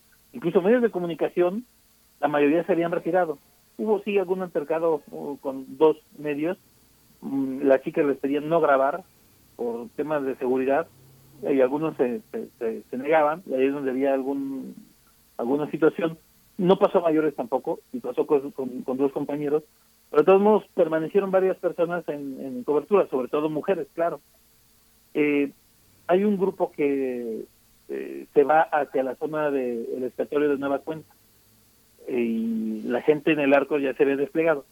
Eh, hay que hay que mencionarlo, ¿no? Entre el templo expiatorio y el arco de la calzada son dos cuadras, una cosa de unos 250 metros. Por eso la facilidad de moverse entre los dos puntos, ¿no? Entonces, una vez que pasó lo de las camionetas, empiezan a ir algunas, otro grupo más se regresó al expiatorio y ahí es donde se dan las imágenes que se han difundido mucho de la compañera Alfonsina que estaba eh, haciendo el registro de cómo se hacían las detenciones de algunas de las chicas, incluso de mujeres que ni siquiera tenían que ver con la movilización, también estaban llevándoselas. También por eso se generó muchísima molestia y eh, se empiezan a lanzar las alertas. Una vez que se, se difunden los videos, por- eh, sobre todo el de la compañera Alfonsina que fue en vivo, se empiezan a difundir alertas sobre la situación. Eh, pero para ese momento ya había pasado que los agentes policíacos se habían movido incluso a paraderos de la del transporte público y algunos otros lugares a unos eh, se habla incluso de 30 15 cuadras a la redonda se movieron para buscar a, a- las chavas y empezar a hacer las detenciones. Esa es una de las partes que, que, pues, que se ha resaltado más. Y además los actos que se les acusa una vez arriba de las patrullas o llegando a lo que se llama el CEPOL, el centro de policía, hay cuatro aquí en León, eh, se las llevaron a- hacia el que está en la zona norte de la ciudad y ahí es donde se menciona que eh, hicieron tocamientos, rompieron vestiduras, lo que ya se ha visto. De hecho, esta chava, hay una fotografía que se difunde y un video de una chica que es quien está explicando y mostrando sus brazos, los moretones y, y muestra la ropa. Esa chica es a quien le hicieron un candado en el cuello también. Entonces, eh, la serie de actos que, que, que hay durante todo esto es lo que ha generado bastante controversia. Sí, por supuesto. Miguel Ángel, ¿estás por ahí? Bueno, yo... Sí, es que sí, se queda, se queda, se queda uno. Eh, es que eh, lo, que tu- lo que te comentaba al principio, José Antonio, es que eh, por supuesto no es nuevo. Hace un año, hace casi un año, aquí en Primer Movimiento, hablamos de este caso que de Ana Daniela, que fue una, una cuestión que desató una, una enorme protesta en la universidad. Digo, es inevitable tocar el tema de la universidad porque yo recuerdo muy bien, muy bien, recuerdo que el 22 de noviembre se firmó un acuerdo, un protocolo para la atención de violencia de género en la universidad. Se publicó el 25 y el 29 Ana Daniela está este aparece en, su, habitación eh, es- estrangulada y, y todo des- bueno desapareció luego dicen que se suicidó Eh, eso generó una enorme protesta de muchas chicas que tomaron la universidad y que eh, a lo largo de las redes sociales señalaron por favor no nos criminalicen ni las autoridades municipales ni las autoridades del estado ni las de la universidad. Y se da un marco de actividad burocrática para defender esta cuestión, pero el tema de la protesta crece, crece paralelamente a una enorme violencia donde las mujeres en los municipios que están tomados por los guachicoleros y los narcotraficantes, pues son víctimas de todo esto, ¿no? Y las universitarias pues son las únicas mujeres, las más valientes, que salen a protestar a las calles con ideas, con consignas que son ideas, que son protestas, que son denuncias y que esto genera pues una un enorme descontento que las autoridades pues no pudieron manejar ni las iglesias. Yo he estado en las misas en León como parte de un staff que trabaja en el Festival Cervantino, donde desde la tribuna eclesiástica se acusa a las mujeres de ligereza, de rebeldía. Es, es algo muy generalizado. No sé cómo lo percibes tú, José Antonio. Eh, efectivamente, Guanajuato es un estado muy, muy, muy conservador. León es eh, el epicentro del conservadurismo guanajuatense, sin duda. Justo el templo estatuario por eso lo resaltaba, es uno de esos símbolos que, que, que muestran esa cuestión.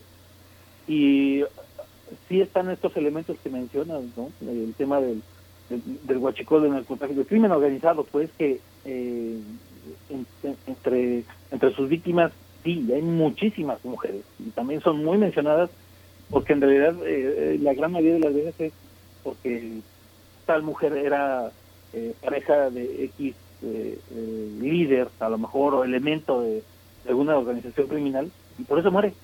No, finalmente es, la causa de su muerte.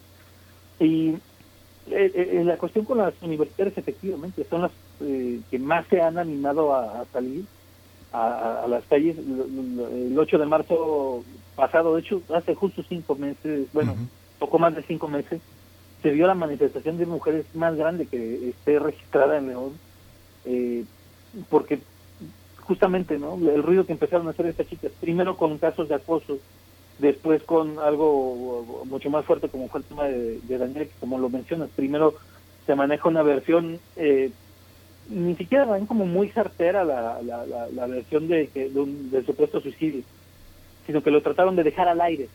¿no? Ah, parece que es eso, en lugar de haberlo reservado eh, en su momento. Y finalmente resultó que sí había, había sido un feminicidio y, y como lo mencionas, ¿no? se detonó una cuestión de manifestaciones muy, muy fuerte.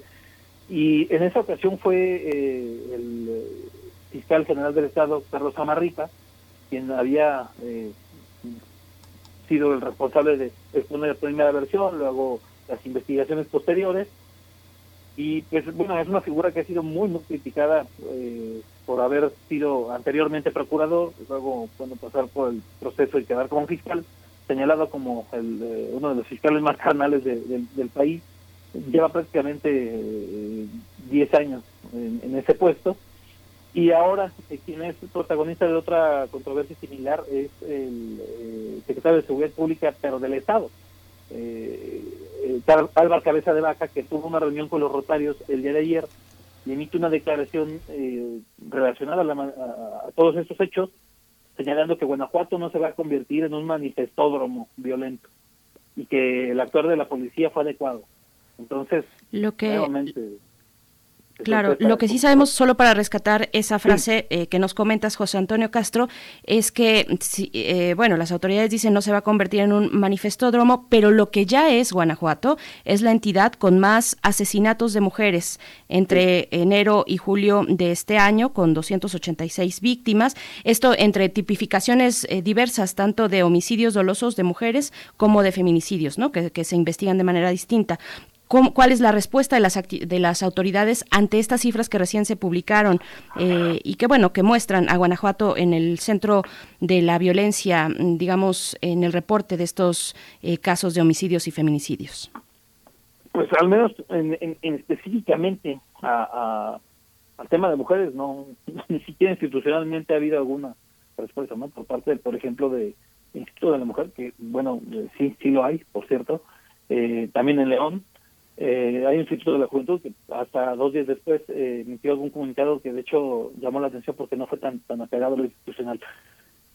Lo que ha pasado recientemente en tema de seguridad eh, fue eh, el eliminar aquel pues operativo o nombre llamado golpe de timón que fue con el que el gobernador actual, Diego Sinoe, había emprendido su campaña señalando que iba a ser un cambio en la, en la estrategia de seguridad.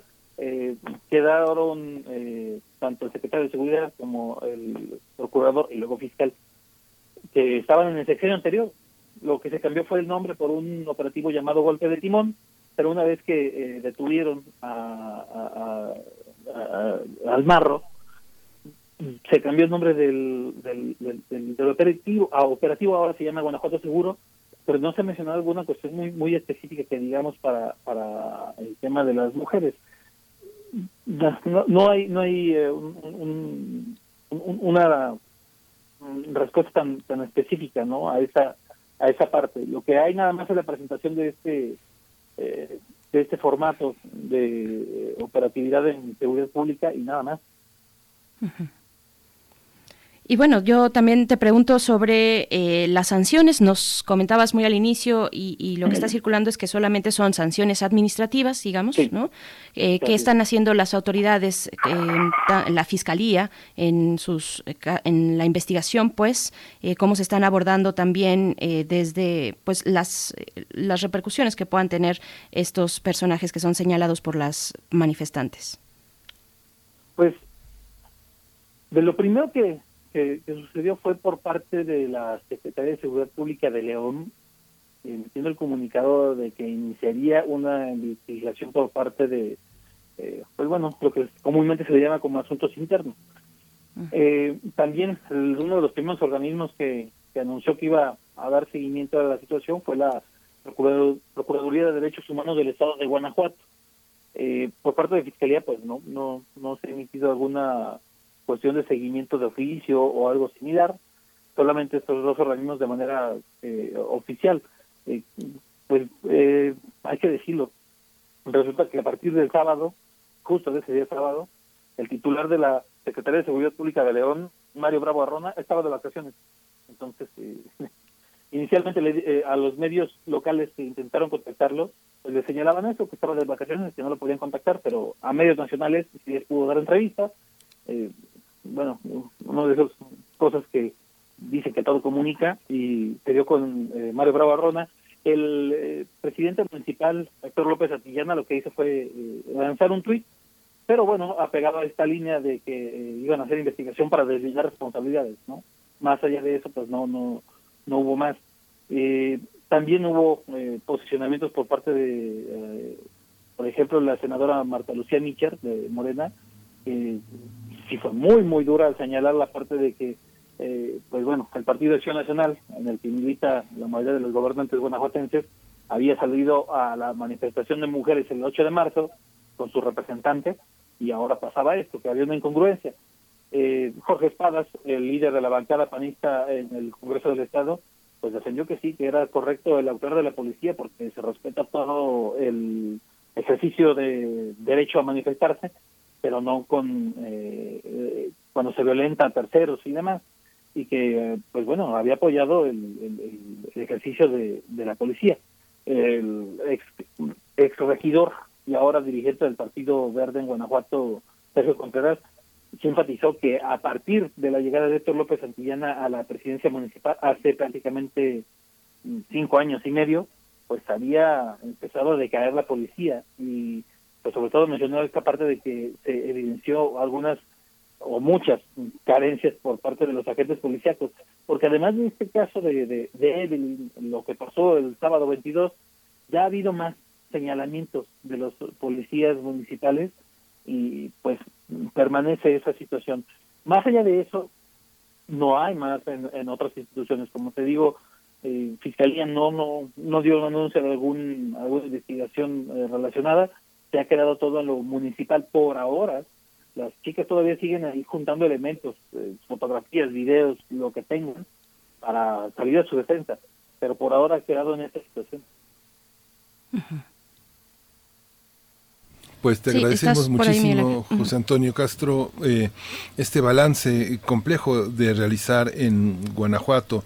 Ya nuestro compañero Uriel Gámez hizo, nos hizo este apoyo de cifras y de datos en torno a lo que pasa en, en el Estado. La universidad ha estado muy activa, pero hay un conjunto que no termina, de, de instituciones que no terminan de, de fijar sus posiciones de una manera más eficaz, más clara. Así que lo seguiremos tratando. Guanajuato está en la mira nacional justamente porque representa una gran una, un gran desafío para remontar esta situación de criminalidad, de estigmatización y de abuso de las autoridades hacia, sobre todo hacia los sectores más vulnerables que son la población de jóvenes y de mujeres, ¿no? que está en las estadísticas en primer lugar de, de, de, de afrenta. Muchas gracias, José Antonio Castro, periodista, colaborador del periódico AM de León, Guanajuato. Pues eh, nos despedimos. Gracias. Sí, sí, sí, muchísimas gracias a ustedes. Estamos por aquí pendientes, Berenice Miguel. Gracias. Muchas gracias, José Antonio Castro. Pues bueno, está ahí en nuestras redes sociales, dentro de todo el material que se puede consultar a este respecto, dado que ya eh, salieron las cifras del Secretariado Ejecutivo del Sistema Nacional de Seguridad Pública. Está la nota de AM precisamente, donde la titulan Asesinan a 10 mujeres al día en México en 7 meses. Guanajuato a la cabeza con 286 asesinatos. Y pues bueno, eh, de enero, este conteo es de enero a julio de este año. México registró 2.240 asesinatos de mujeres, 3.1% más que en el año pasado, durante el mismo periodo. Así es que, bueno, estas cifras del Secretariado Ejecutivo, eh, un, un, tema que, que continúa punzando fuerte. Y bueno, como lo decías, Miguel Ángel, ahí están las mujeres, las mujeres organizadas saliendo a las calles en estas condiciones de pandemia. Eh, junto con otros colectivos, también con otras luchas. Vimos a, a los padres y madres de ABC también salir, eh, manifestarse, en fin, pero las que se han mantenido de una manera eh, constante aún con la adversidad de la pandemia, pues ahí están, ¿no? Las mujeres, porque esto apremia, porque sí. son 10 mujeres asesinadas al día en este país. Sí, fíjate, Berenice, que en 2001 tuve oportunidad de colaborar en el Festival Internacional Cervantino. Romero Hicks era el gobernador, después fue el rector de la universidad, pero justamente es todo un entorno, ¿no? Yo decía que iba a, a, las misas en León porque justamente es un centro neurálgico para entender cuál es la posición de los grupos conservadores en relación a festivales dedicados a jóvenes como el Festival Cervantino. Y justamente el festival era muy atacado desde, esas, eh, desde ese foro eclesiástico porque representaba una este corromper a las familias, eh, acercar a las mujeres a, a, tomar propias decisiones sobre su cuerpo. Es muy impresionante, digamos, desde la perspectiva institucional y personal como universitario, escuchar este, de voz viva a lo largo de una, de una misa de una hora un, un, este, un monólogo en el que se criminaliza a los jóvenes por el hecho de buscar opciones culturales, de buscar creatividad en sus vidas, romper la monotonía con imaginación. Es muy doloroso escuchar esas cosas, y darse cuenta de que a veces, a veces todo eso forma un todo entre gobierno estatal, municipal, universidad y iglesia. Es un, es un frente durísimo de roer, ¿eh? Sí, por supuesto. Y bueno, respecto a esta declaración que también nuestro compañero José Antonio Castro nos comentaba de el secretario de Seguridad Pública de Guanajuato, Alvar Cabeza de Vaca, decía León no será un manifestódromo violento. Pues bueno, eh, el día de ayer, ya por la noche, de nuevo en su cuenta de Twitter, dice, es mi deseo rectificar y pronunciarme en mi responsabilidad por un Estado de Derecho pleno, respetuoso de las garantías individuales, reiterar el trabajo por el bien común y sobre todo el respeto por la población vulnerable, a quien especialmente nos debemos. En fin, bueno, sale con ahí eh, una serie de tweets con respecto a pues lo que las impresiones y las respuestas a esta lamentable eh, pues declaración de no será un manifestódromo. Ojalá salieran a pronunciarse sobre las eh, cifras de feminicidios que hay en ese estado, pero bueno, vamos a darle seguimiento a esta cuestión. Miguel Ángel, nos vamos con música. Nos vamos a ir con, con música, vamos a, vamos a escuchar justamente eh, de, de Coat Hangers, Follow Me.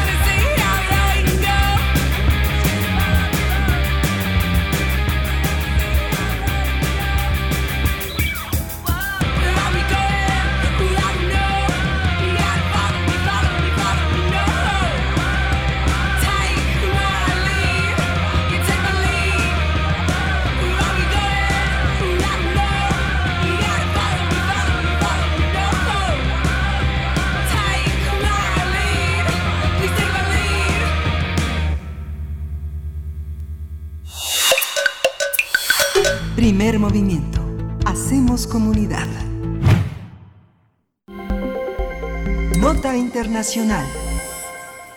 17 candidatos han anunciado su disposición de disputar la presidencia de Ecuador en las elecciones generales del próximo 7 de febrero, luego de que este 23 de agosto se cumplió el plazo de democracia interna o de primarias para que los partidos políticos definan sus postulaciones. Por tanto, los aspirantes aún tienen 10 días para confirmar sus nominaciones en actos públicos ante el Consejo Nacional Electoral, así como concretar eventuales alianzas.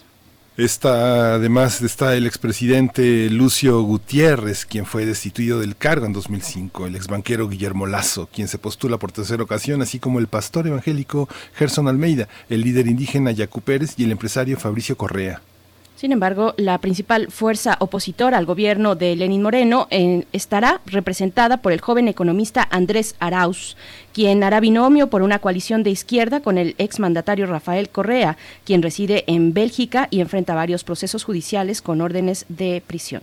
Sí, Diana Atamaint señaló que los candidatos tendrán que ratificar su postulación de forma personal ante la sede del Consejo Nacional Electoral o sus delegaciones provinciales antes de la inscripción oficial, que será a partir del próximo 18 de septiembre. Esto podría complicar la aspiración vicepresidencial de Correa, prófugo de la justicia al afrontar un orden de prisión. Vamos a conversar esta mañana sobre el proceso electoral en Ecuador. Este día nos acompaña Nayar López Castellanos, él es politólogo y latinoamericanista, profesor de la Facultad de Ciencias Políticas y Sociales de la UNAM y nos da mucho gusto poder conversar contigo una vez más. Profesor Nayar López, bienvenido a Primer Movimiento, gracias por estar aquí. Buenos días, Berenice, muchas gracias por la invitación. Gracias, doctor. Hay una visión en Ecuador que esta cantidad de candidatos, esta cantidad de visiones, sí corresponde a la realidad de a esta multiplicidad de visiones de la sociedad ecuatoriana. Eh, Hay tantos candidatos como visiones, como exigencias de la sociedad para elegir al presidente próximo. Bueno, sí, efectivamente es un, un abanico de, de, candidatos, son 19 en realidad, eh, eh, binomios que se presentan para las elecciones. Eh, más o menos ubicando sus tendencias políticas, eh, eh, vemos que hay 13 candidatos que se encuentran, digamos, en esta geometría de centro-derecha a derecha y 6 que se ubicarían en centro-izquierda e izquierda, de los cuales además, bueno, pues, habría que decantar posiciones, porque uno de ellos, por ejemplo, es la, la candidata de, Alianza País, Jimena Peña, que pues es una de las de los delfines, digamos, del presidente Lenín Moreno, pero que, bueno, el, gobierno de Lenín Moreno se caracterizó por darle un giro radical a la, al proyecto que había encabezado Rafael Correa con políticas neoliberales.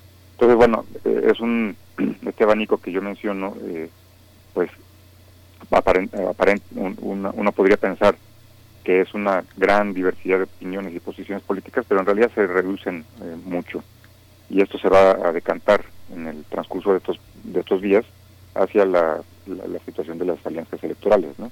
Uh -huh. Donde ya algunos candidatos, sobre todo de la derecha, están planteando eh, perfiles de, de alianza. Claro. ¿Y quiénes están entonces a la cabeza para empezar a desagregar entre esta gran cantidad de, de fórmulas ya registradas? Eh, ¿Quiénes están a la cabeza y qué nos dice esos punteros que nos dicen de la configuración política misma de, eh, del Ecuador? ¿Cómo, cómo verlo?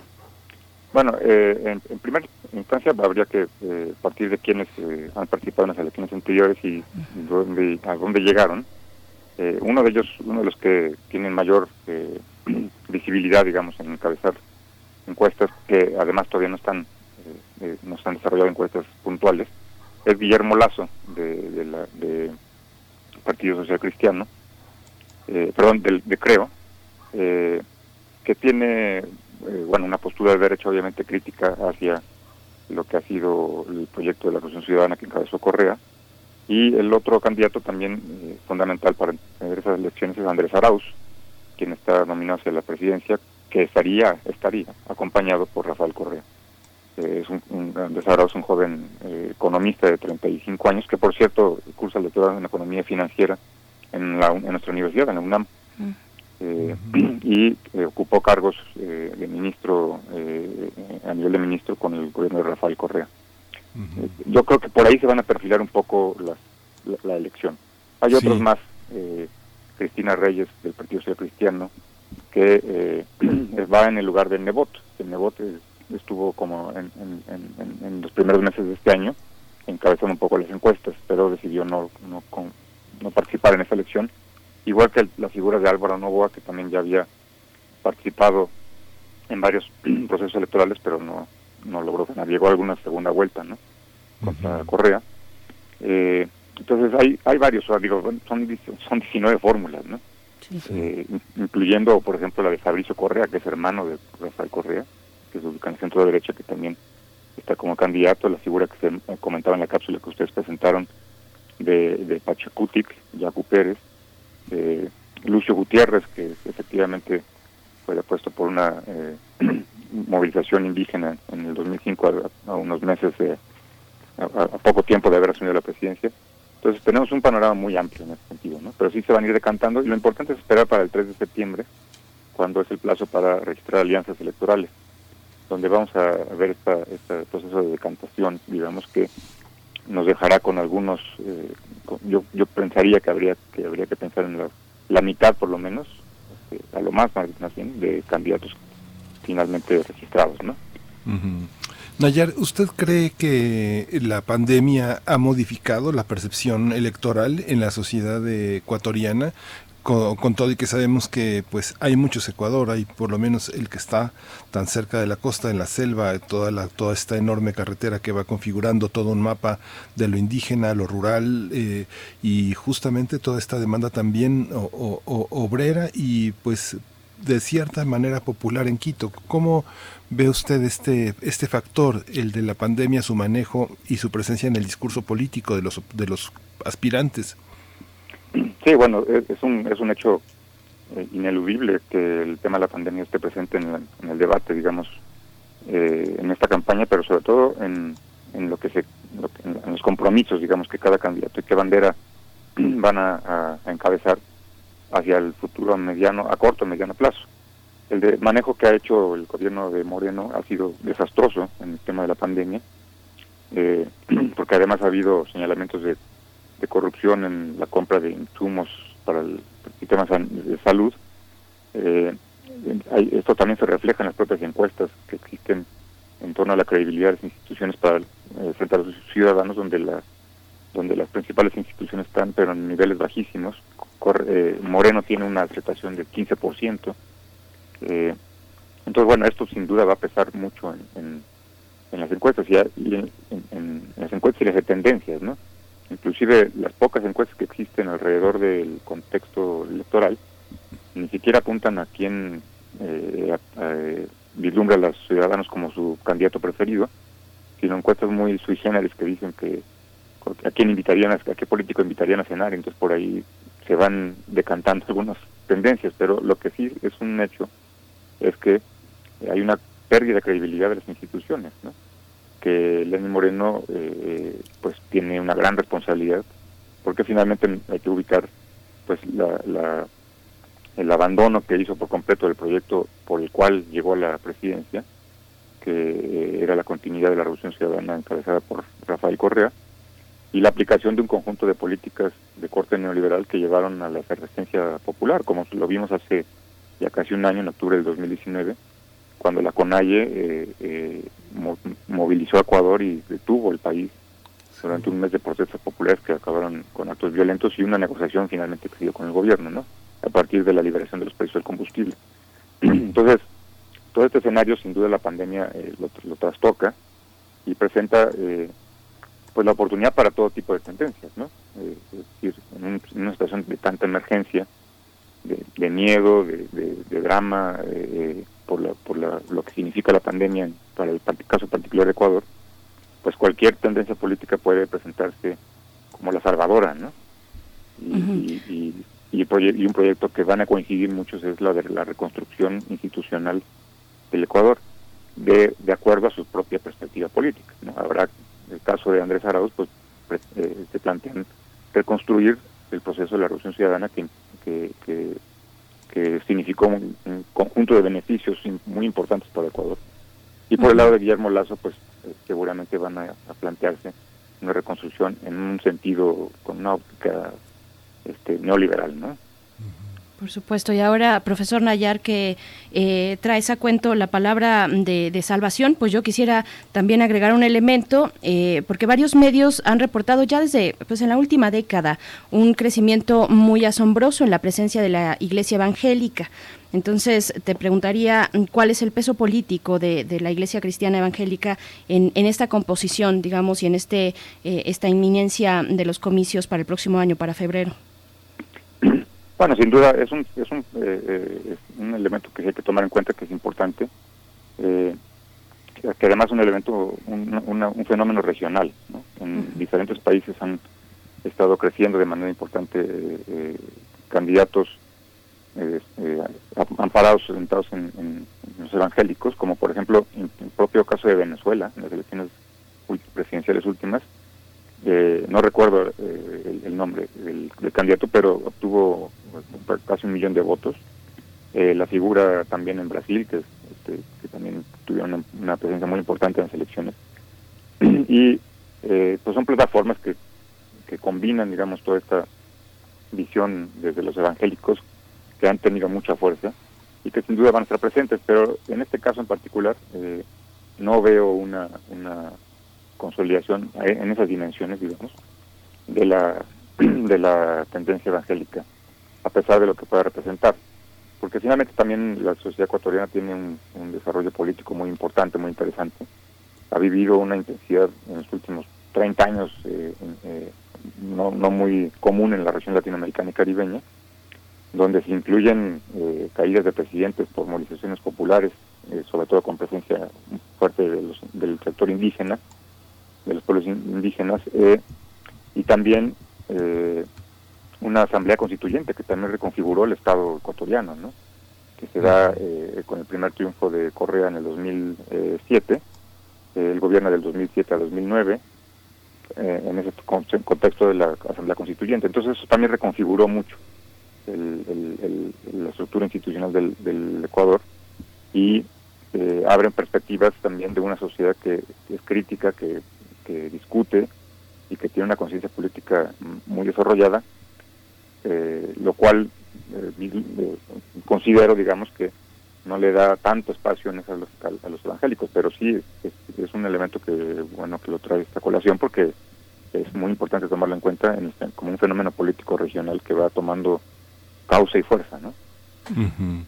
Sí, justamente pues el tiempo es implacable en el radio, pero seguiremos puntualmente esta, esta vida política en Ecuador, por lo menos el 18, por, lo pronto, el 18 de septiembre es una fecha eh, importante de apuntar en el calendario porque se definirán también muchas, muchas cosas, es un plazo importante en la política.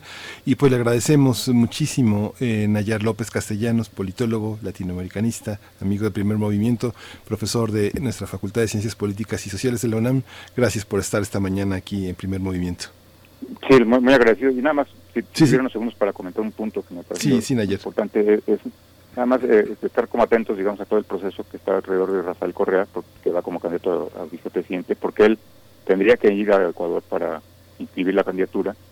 Y entonces la injusticia ecuatoriana está tratando de imposibilitar la, la, opción de hacerlo en un consulado. Él está acusado de, porque lo, mencionaron en la cápsula, ¿no? Él está acusado de algunos delitos que eh, son eh, irrisorios, digamos, uno que, tuvo una influencia psíquica en el secuestro de un opositor, ¿no? Eh, me, recordó inmediatamente el caso de, Lula en Brasil o las, las eh, movimientos que hicieron en Argentina para impedir que Cristina Kirchner fuera candidata. Entonces es parte de la judicialización de la política que se ha vivido también en la región y es también un elemento muy importante porque él sin duda tiene un peso fundamental en esta elección, siendo o no candidato a la vicepresidencia al final de cuentas, pero va a ser un actor fundamental. Pues estaremos atentos. Eh, profesor Nayar, muchísimas gracias. Bueno, en esta, eh, en esta fórmula de Centro Democrático, de como presidente Andrés Arauz y vicepresidente Rafael Correa, precisamente lo que nos mencionas, vamos a estar atentos a estas fechas electorales que, bueno, ponen en esta situación al Ecuador. Muchísimas gracias, profesor Nayar López Castellanos. Muchas gracias, Berenice y Miguel Ángel. Muy buen día. Gracias. Pues nos despedimos de la radio Nicolaita en esta mañana. Eh, nos escuchamos mañana de 8 a 9, la radio universitaria allá en el estado de Michoacán. Así que eh, los dejamos aquí con eh, los, eh, los, los anuncios, los spots. Y nos quédese aquí en Radio NAM. Síganos en primer movimiento en su tercera hora. Vámonos, Berenice. Vámonos al corte. Síguenos en redes sociales. Encuéntranos en Facebook como Primer Movimiento y en Twitter como arroba PMovimiento. Hagamos comunidad.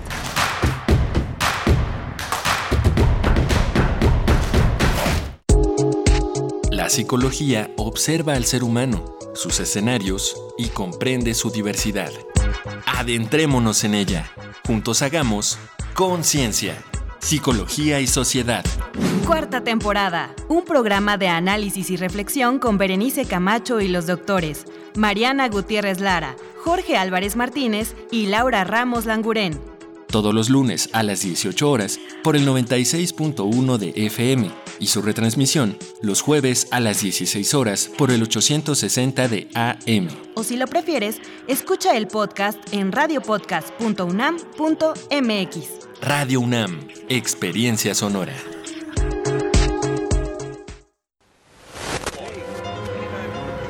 En Europa, desde 2018, se está buscando regular los derechos de los robots. Este año, China consiguió la primera clonación exitosa de un gato y están buscando, en poco tiempo, iniciar la clonación en masa de seres humanos. El Programa Universitario de Bioética de la UNAM te invita a reflexionar sobre estas y otras cuestiones en El Árbol de las Ideas.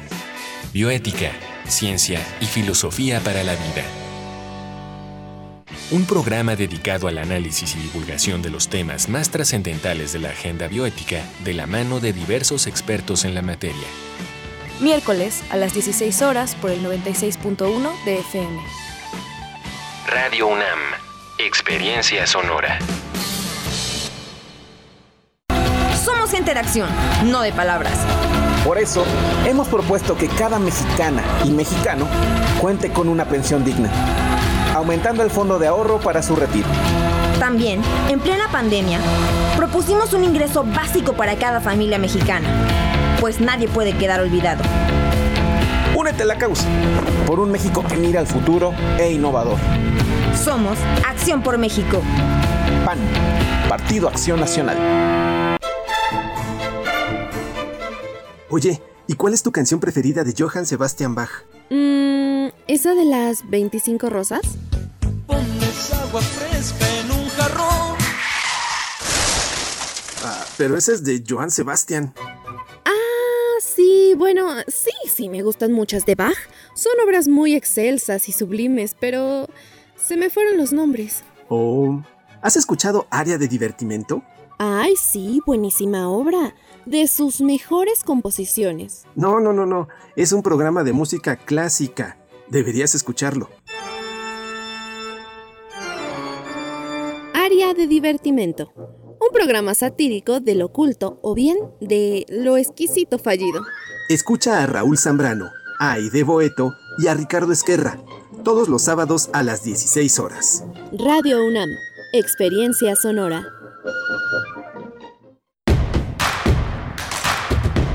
Encuentra la música de primer movimiento día a día en el Spotify de Radio UNAM y agréganos a tus favoritos.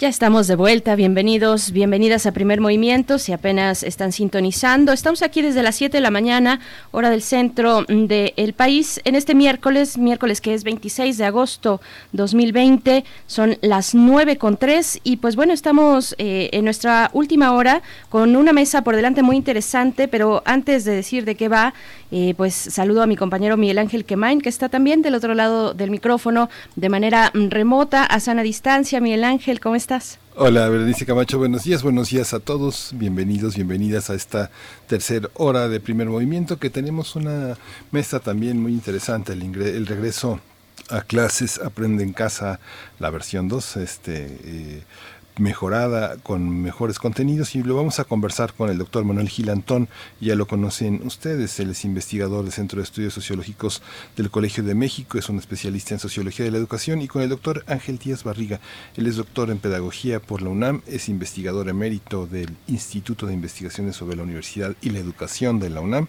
así que va a ser una mesa pues sumamente interesante con dos grandes especialistas y sobre un tema que pues que a todos nos preocupa, a todos nos interesa y está en la semana como una, una- un aspecto muy importante, Berenice. Así es, el tema que ha eh, pues cubierto esta semana, cuando inició ya desde el lunes el ciclo escolar 2020-2021, va a ser muy interesante la mesa eh, y, y sus comentarios también, sobre todo sus comentarios, cómo vivieron ustedes, desde qué lugar, desde qué punto, si es desde la compañía de alguno de los chicos o chicas que iniciaron su ciclo escolar, eh, si es como parte del profesorado que también ha hecho un esfuerzo eh, admirable de verdad. Eh, un saludo, por cierto, si nos escuchan, bueno, a los profesores de educación mm, básica y, media también, pues un abrazo y un reconocimiento por todo este esfuerzo.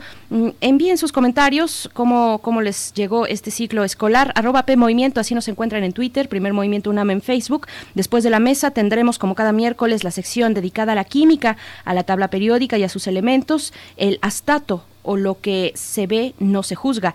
Es el título que ha decidido poner hoy el doctor Plinio Sosa, eh, químico y académico de la Facultad de Química, también divulgador de esta ciencia, que pues nos acompaña cada miércoles en esta sección. Así es que bueno, esto para lo que queda en esta tercera hora de primer movimiento.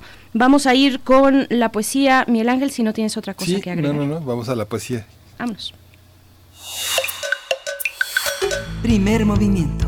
Hacemos comunidad. Es hora de Poesía Necesaria. Piedad Bonet es una escritora colombiana, es dramaturga, es poeta, novelista, crítica literaria también. Ella estudió filosofía en la Universidad de los Andes. En alguna entrevista que le hizo El País, eh, Bonet decía que los lectores de poesía somos una especie de secta perseverante, así lo dice ella. Siempre hay seres con necesidad, dice, y muchos jóvenes requieren eh, pocos golpes de la poesía, un poco esa es la idea que nos da Bonet, pocos golpes de la poesía para ser atraídos por ella. Y bueno, lo sabe de primera mano porque fue docente universitaria durante 30 años, así es que lo que vamos a escuchar de Piedad Bonet eh, se titula De Círculo y Ceniza. Luego vamos en la música con los Smiths. This Charming Man es la canción para esta mañana, así es que vámonos con la poesía. Piedad Bonet de Círculo y Ceniza. Tu boca viene a mí, solo tu boca. Viene volando, libélula de sangre llamarada, que enciende esta mi noche de ceniza. Toda la sal del mar habita en ella, todo el rumor del mar, toda la espuma. Boca para los besos dibujada, donde duerme tu lengua tentadora, todo el vino del mundo está en tu boca, todo el pecado y la inocencia toda. Boca que calla y cuando dice oculta, capaz de toda la verdad tu boca, de toda la verdad y la mentira, ríe tu boca y se despierta el día, relámpagos de nieve hay en tu risa, con un tropel de potros me atropellan los besos de tu boca deliciosa, tu boca, mariposa equivocada, tu boca ajena que se desdibuja en mi noche de círculo y ceniza.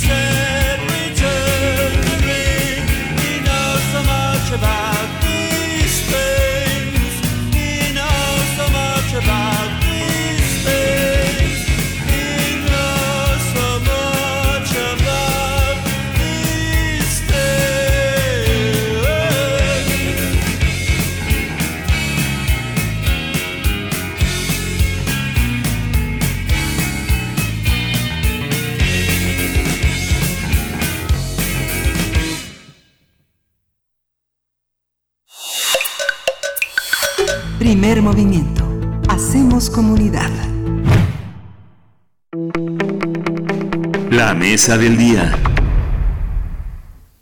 El lunes 24 de agosto inició el ciclo escolar 2020-2021 en condiciones inéditas debido a las medidas de sana distancia implementadas contra la pandemia de la COVID-19 para proteger a 30 millones de estudiantes. En días previos, la Secretaría de Educación Pública dio a conocer algunos detalles horarios, canales de televisión donde se transmite la programación de Aprende en Casa 2. Trata de ocho asignaturas para preescolar, 10 para primaria y 12 para secundaria, las cuales tienen diferentes horarios y repeticiones con el objetivo de que los padres y madres de familia elijan el más conveniente. Sin embargo, la Coordinadora Nacional de Trabajadores de la Educación criticó el uso de la televisión al considerarlo excluyente y pidió a las autoridades educativas escuchar a los maestros para establecer estrategias en beneficio de los estudiantes.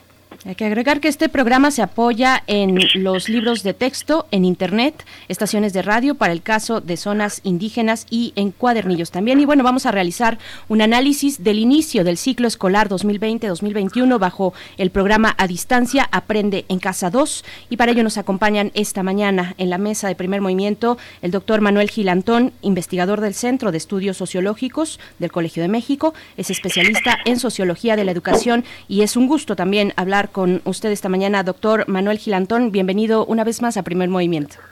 Hola, ¿qué tal? ¿Cómo están? Muy buenos días, eh, Berenice y Miguel Ángel. Muchas gracias, Manuel. También está con nosotros el doctor Ángel Díaz Barriga. Él es doctor en Pedagogía por la UNAM, es investigador emérito del Instituto de Investigaciones sobre la Universidad y la Educación de la UNAM. Y pues le doy la bienvenida, es un privilegio estar con usted, doctor. Muchas gracias por aceptar esta conversación.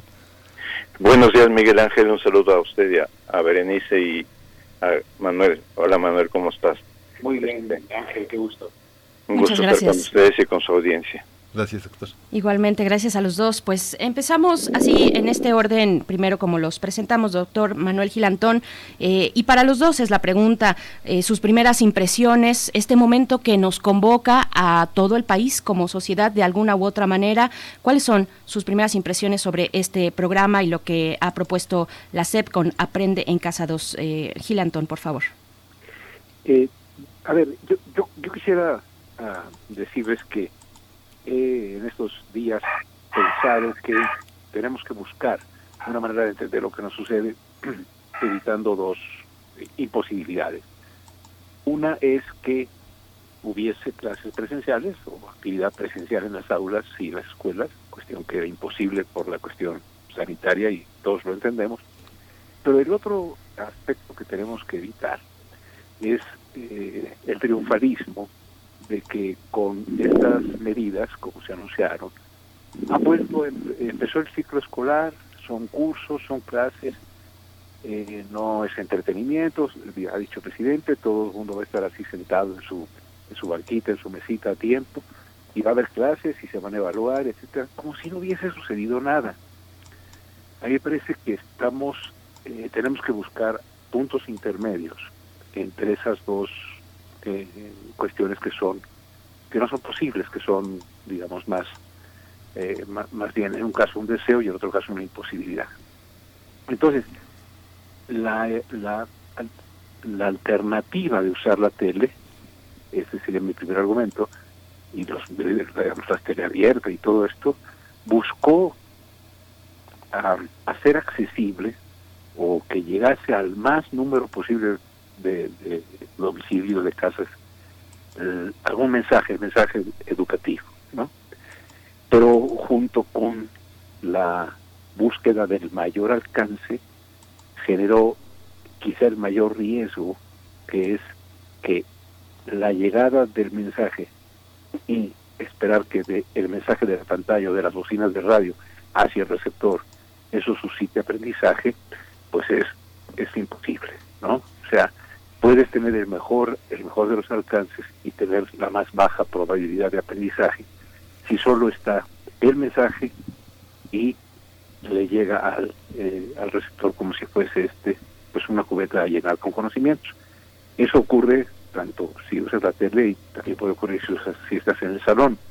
Pero este medio, esta solución, lo agudiza. Por lo tanto, y ojalá Ángel también nos ayude, porque es su especialidad, yo, yo lo que me he preguntado, ¿cómo se logra hacer un vínculo entre la pantalla y el niño, la niña o el adolescente, de tal manera que se mejoren las posibilidades de que haya algo de aprendizaje en estos días, en estas semanas, eh, y no el, el inicio de clases y del curso triunfalista, y tampoco eh, la finca añoranza de las clases presenciales. Doctor Ángel Díaz, sus primeras impresiones, por favor. Este, comparto mucho de lo que dice Manuel y de hecho eh, para mí el primer el, el primer aspecto que yo quisiera tratar es lamentablemente cuando nos concentramos en lo que está pasando en la televisión en Aprende en casa no estamos tomando en cuenta todo el esfuerzo del magisterio mexicano en donde ellos están encontrando formas para trabajar con sus alumnos.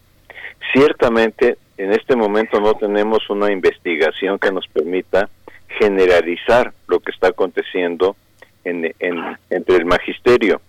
Una sección del magisterio que dice no vamos no vamos explíci- explícitamente no vamos a trabajar con la televisión pero otro grupo de maestros que mm, tam- también muy importantes en donde lo que están buscando es bueno pero cómo me relaciono yo con mis alumnos este maestros que han reconocido eh, en digamos este ante sus estudiantes cosa que es muy importante que usando tecnología ciertamente son pocos pero sí son de instituciones públicas eh, que dicen les quiero decir a mis alumnos que yo no domino tanto la tecnología yo que yo tengo miedo con la tecnología entonces hay otro esfuerzo ahí de los maestros este que se está que se está perdiendo. Eh, cómo los maestros han hecho grupos de WhatsApp para este a través de grupos de WhatsApp eh, cosa que trasciende la televisión están buscando con sus estudiantes a través de los padres de familia en el caso de primaria tener un contacto directo y que los estudiantes puedan hacer preguntas o que los estudiantes puedan recibir una guía más específica de los eh, eh, de, una orientación de los maestros. Y un último tema. Una cosa es este exhibir en televisión un tema esto es presentar un tema en televisión no necesariamente eh, implica que la otra parte o sea quien está viendo el televisor pueda aprender. Yo lo que veo en los programas es una inmensa cantidad de contenidos presentados uno tras otro, uno tras otro, este, sin dar tiempo a reflexión, sin ni siquiera retroalimentarse internamente en el programa, de suerte que yo, por ejemplo, estaba viendo ahorita una clase de de matemáticas, este, directamente de ecuaciones, y yo decía, ¿y cuándo me van a dar tiempo para poder tomar una nota o para poder de alguna forma, este, retroalimentar la información que me están dando. Sencillamente me decían, ahorita estamos en ecuaciones de primer grado, ahorita estamos en ecuaciones cuadráticas, este, así se trabaja y, y, uno tendría que seguir, digamos, a, a paso veloz este lo que estaba presentando el televisor y eso propiamente no es lo que sucede en el salón de clases.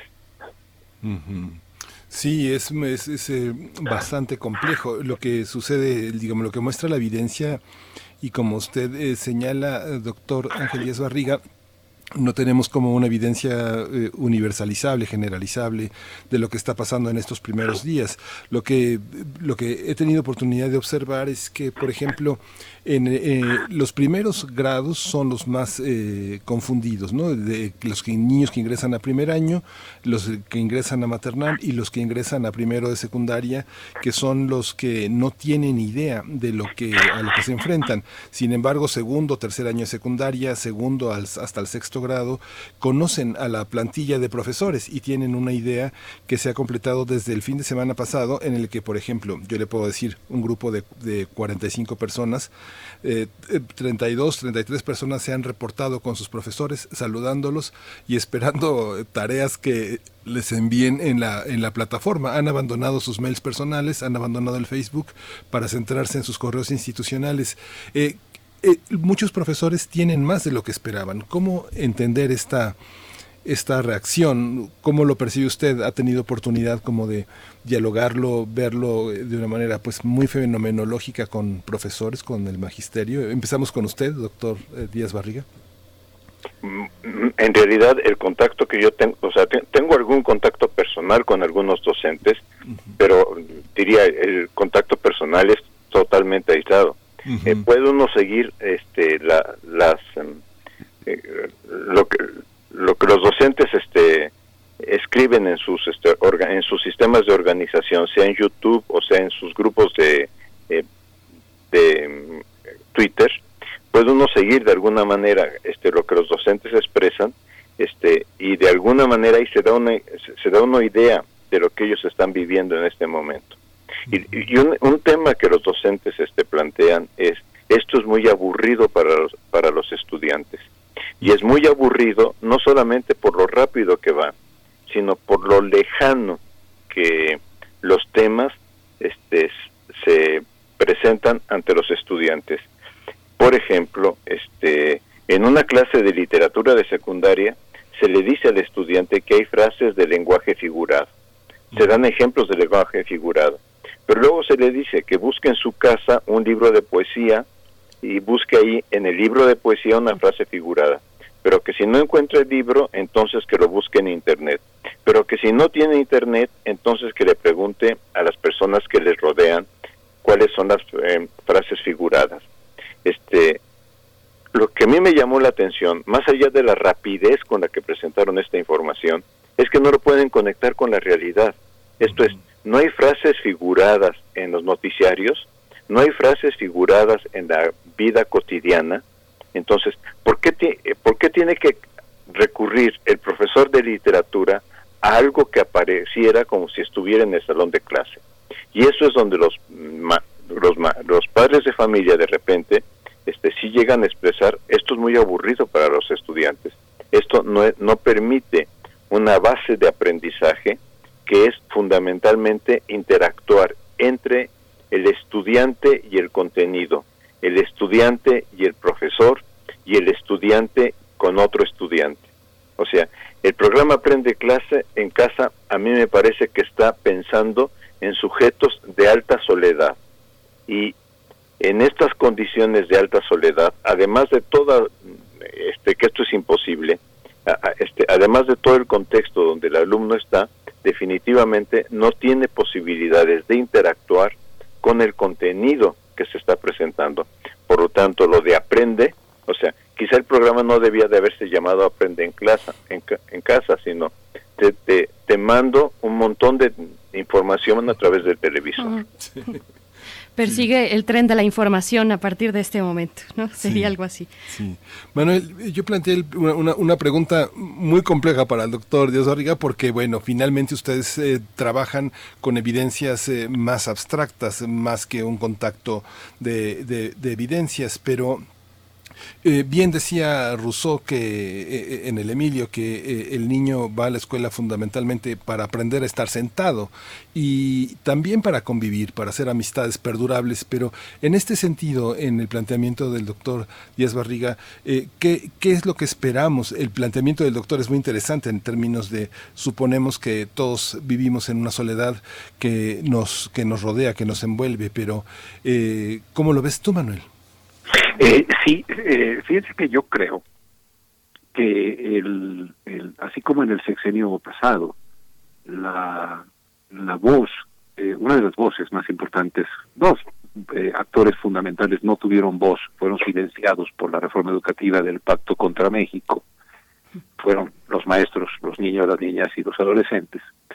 En este caso, cuando se diseña el programa de Aprender en Casa, los que no fuesen, no, no tuvieron voz, eh, eh, fueron niños, niñas, adolescentes y profesores y profesoras.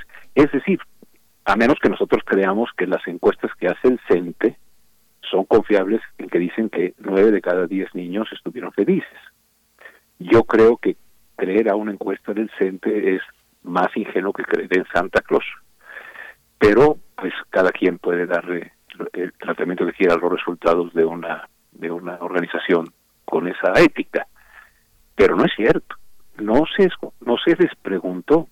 Entonces, cuando ante sus preguntas Berenice y, Miguel Ángel, eh, uno piensa, dice yo no sé lo que está sucediendo, lo que sé es que cuando con quien tengo contacto del magisterio, con grupos de profesores o profesoras que hacen que, le hacen a uno tratar de entender las cosas, uno advierte que si la SEP hubiese llam- llamado a que los profesores y profesoras dijeran cómo le habían hecho en los meses previos, en los meses con los que se cerró el ciclo pasado, se hubieran dado cuenta de que hay una un acervo impresionantemente creativo, ingenioso, extraordinariamente inteligente de parte de colectivos docentes, con sus estudiantes, con las familias, eh, que, lo que procuraron sobre todas las cosas, y creo que ese sería el factor educativo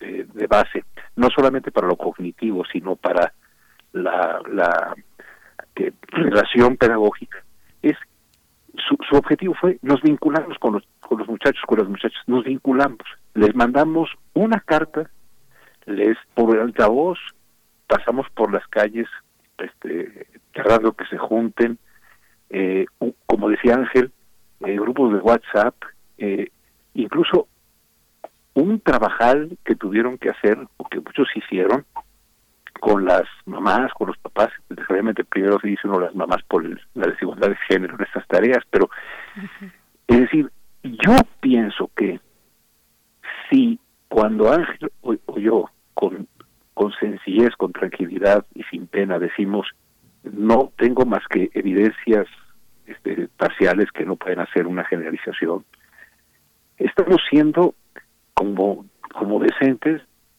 pero la SEP consideró que era innecesario preguntarle al magisterio.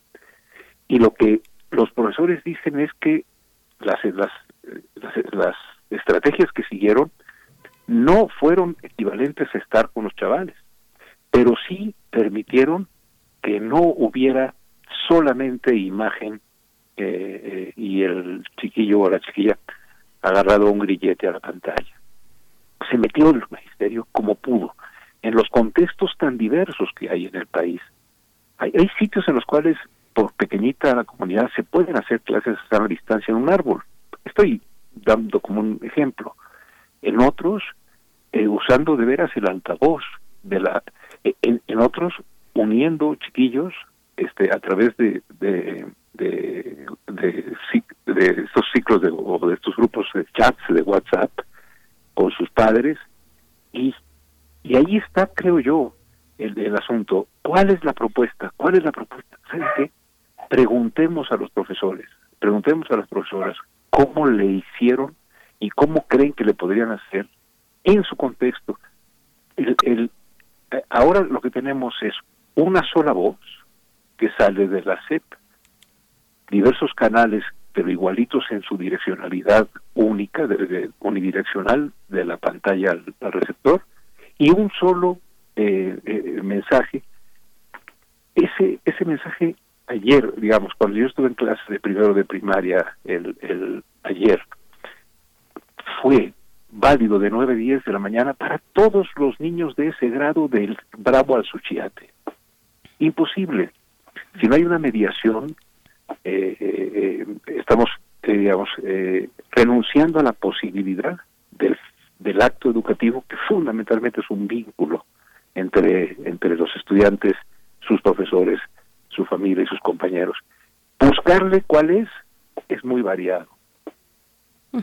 Denunciar su ausencia es lo que creo que es importante. Denunciarle en el sentido de, señores, se volteen a ver a los a los que saben a, a ras de suelo la diferencia de este país y ahí han sido, yo me atrevo a decir, muchísimos más los responsables y los que le han buscado, aunque no le hayan atinado, que los pasivos. Estamos viendo que hay procesos insustituibles. Eh, este espacio de indagación frente a grupo, ese momento de reflexión colectiva donde profesores, profesoras, pues lanzan preguntas a los alumnos, es un acto mm, muy íntimo también y lo vemos ahora, ¿no? Eh, una experiencia colectiva que significa el aprendizaje frente a lo que estamos viendo. Yo haría esta distinción entonces, según lo que nos están comentando, eh, por un lado el aprendizaje y por otro lado la información, ¿no? En un canal unidimensional.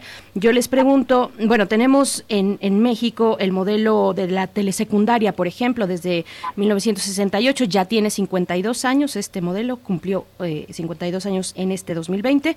Y, y bueno, ¿hacia dónde empezar a movernos? Sobre todo, ¿qué consecuencias inmediatas podríamos empezar a observar? Eh, apenas llevamos tres días y bueno, esto ya ha generado pues yo creo que mucha, mucha riqueza en cuanto a las opiniones de docentes, de padres y madres de familia, de los mismos alumnos. ¿Con qué, eh, qué podríamos empezar a ver como consecuencias, doctor Manuel Gilantón? Bueno, si quieres, Alicia, nada más tomo un, un, un momentito. Eh, eh, tuve oportunidad, porque me invitaron a una reunión de estas medio electrónicas con, bueno, electrónicas, pues, pues con, con profesores de telesecundaria. Y uno de los asuntos que me hicieron ver, que porque uno aprende siempre cuando habla con el magisterio. Y es que decían, es que, ¿sabe qué, profesor? La SEP no entiende que hay una pedagogía de lo digital, del video. Hay, hay eh, en la telesecundaria no hay un no hay tele y niños, estamos nosotros y hay una pedagogía que nosotros sabemos que es específica de el video hacia usar el video como un instrumento y no como un fin o sea, la imagen como un instrumento, no como un fin. Y lo que no hay ahora es esa mediación inmediata. Entonces lo que hay que hacer es buscar, eh, y, y, y, estamos desaprovechando la posibilidad de preguntarles a los que han trabajado casi 60 años en, en, con el instrumento de la tele, no les hemos preguntado cómo se le hace. Simplemente hemos dicho, pues van a aprender por, por estar frente a la pantalla. Ese es el problema. Eh, creo tres días son poquitos para ver los efectos, pero los defectos, esos surgen desde hace cinco meses que se suspendieron las clases y se empezaron a usar estos, medios, estos medios. También se usó la tele, acuérdense, y se dijo que había alcanzado al 90%. Y ahora se celebra el convenio con las televisoras comerciales para alcanzar al 90%, no que se había alcanzado ya es, una comedia de absurdos. Entonces, yo sí pienso que la mediación entre la pantalla y los niños, las niñas y los adolescentes, como dice la Constitución, es lo que hay que buscar, es lo que los profesores van a hacer aunque no se los permitan. Y ahí van a ser muy creativos y ahí ojalá la autoridad, en vez de atosigarlos con que saquen fotos de que todos los niños están frente a la pantalla y eso se considera un éxito, los dejen en paz, que le busquen. El magisterio sabe su oficio y sabe muchísimo más de qué hacer en el salón específico que cualquier burócrata o cualquier este, investigador. Lo saben, son, son profesionales, son gente capaz, ¿no? Y es lo que se está negando de nuevo. Doctor Ángel Díaz. Este, comparto esta última parte de Manuel plenamente, no, no porque no comparta las otras, pero este, aquí eh, quien va quien va a resolver el asunto como pueda van a ser los maestros, porque más allá de toda la campaña que hay que por televisión, e, etcétera, los maestros van a encontrar cómo con su grupo tienen que este vincularse.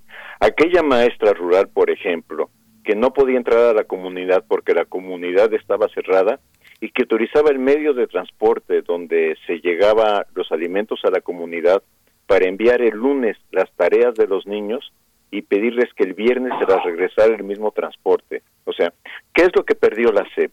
La SEP perdió el poder estudiar en julio y los meses que le quedó de junio, eh, poder estudiar qué es lo que hicieron los maestros en México. No lo, hizo, no lo hizo, no lo sabe. Más bien es un discurso triunfalista diciendo estamos haciendo bien las cosas. El otro problema es, eh, con esta acción que está aconteciendo en este momento de Aprende en Casa 2, la SEP está traicionando el proyecto con el que este gobierno llegó en el caso de sus promesas al magisterio, que era trabajar con los maestros. En este momento lo que está mostrando la SEP es yo puedo trabajar sin los maestros. Realmente lo que yo he visto en la pantalla, yo digo, bueno, pero esta persona cuándo ha dado clase? Eh, y, no lo digo en términos de descalificación individual, sino en términos de la manera como se está comunicando con el estudiante.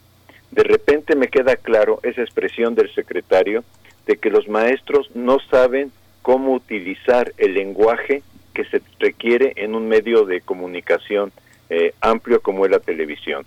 Entonces, ¿qué han hecho con las personas? No sé si sean maestros o no, pero ¿qué han hecho con las personas que colocan frente al aparato televisor? Lo han hecho intentar convertirse en un actor. Me llamo Juanito Gómez, estudié en tal lugar, este, voy a dar hoy la clase Z, este, y empieza a explicar el tema, empieza a explicar el tema y se sigue con el tema, con el tema, lo más rápido que puede, porque en la televisión lo que yo sé es que los contenidos tienen que ser muy ágiles y que el tiempo, el segundo en televisión, este, mm, tiene que estar capturando la atención, cosa que no logran, este, pero muy rápido van presentando el tema, van van corriendo tras la información, este, y yo pienso que aquí el otro gran tema, el otro gran problema que la SEP tuvo y que tiene es, este, ¿por qué tenemos que seguir trabajando en el caso de preescolar y primaria? ¿Por qué tenemos que seguir trabajando con el plan de estudios y con el libro de texto cuando estamos en una situación de emergencia?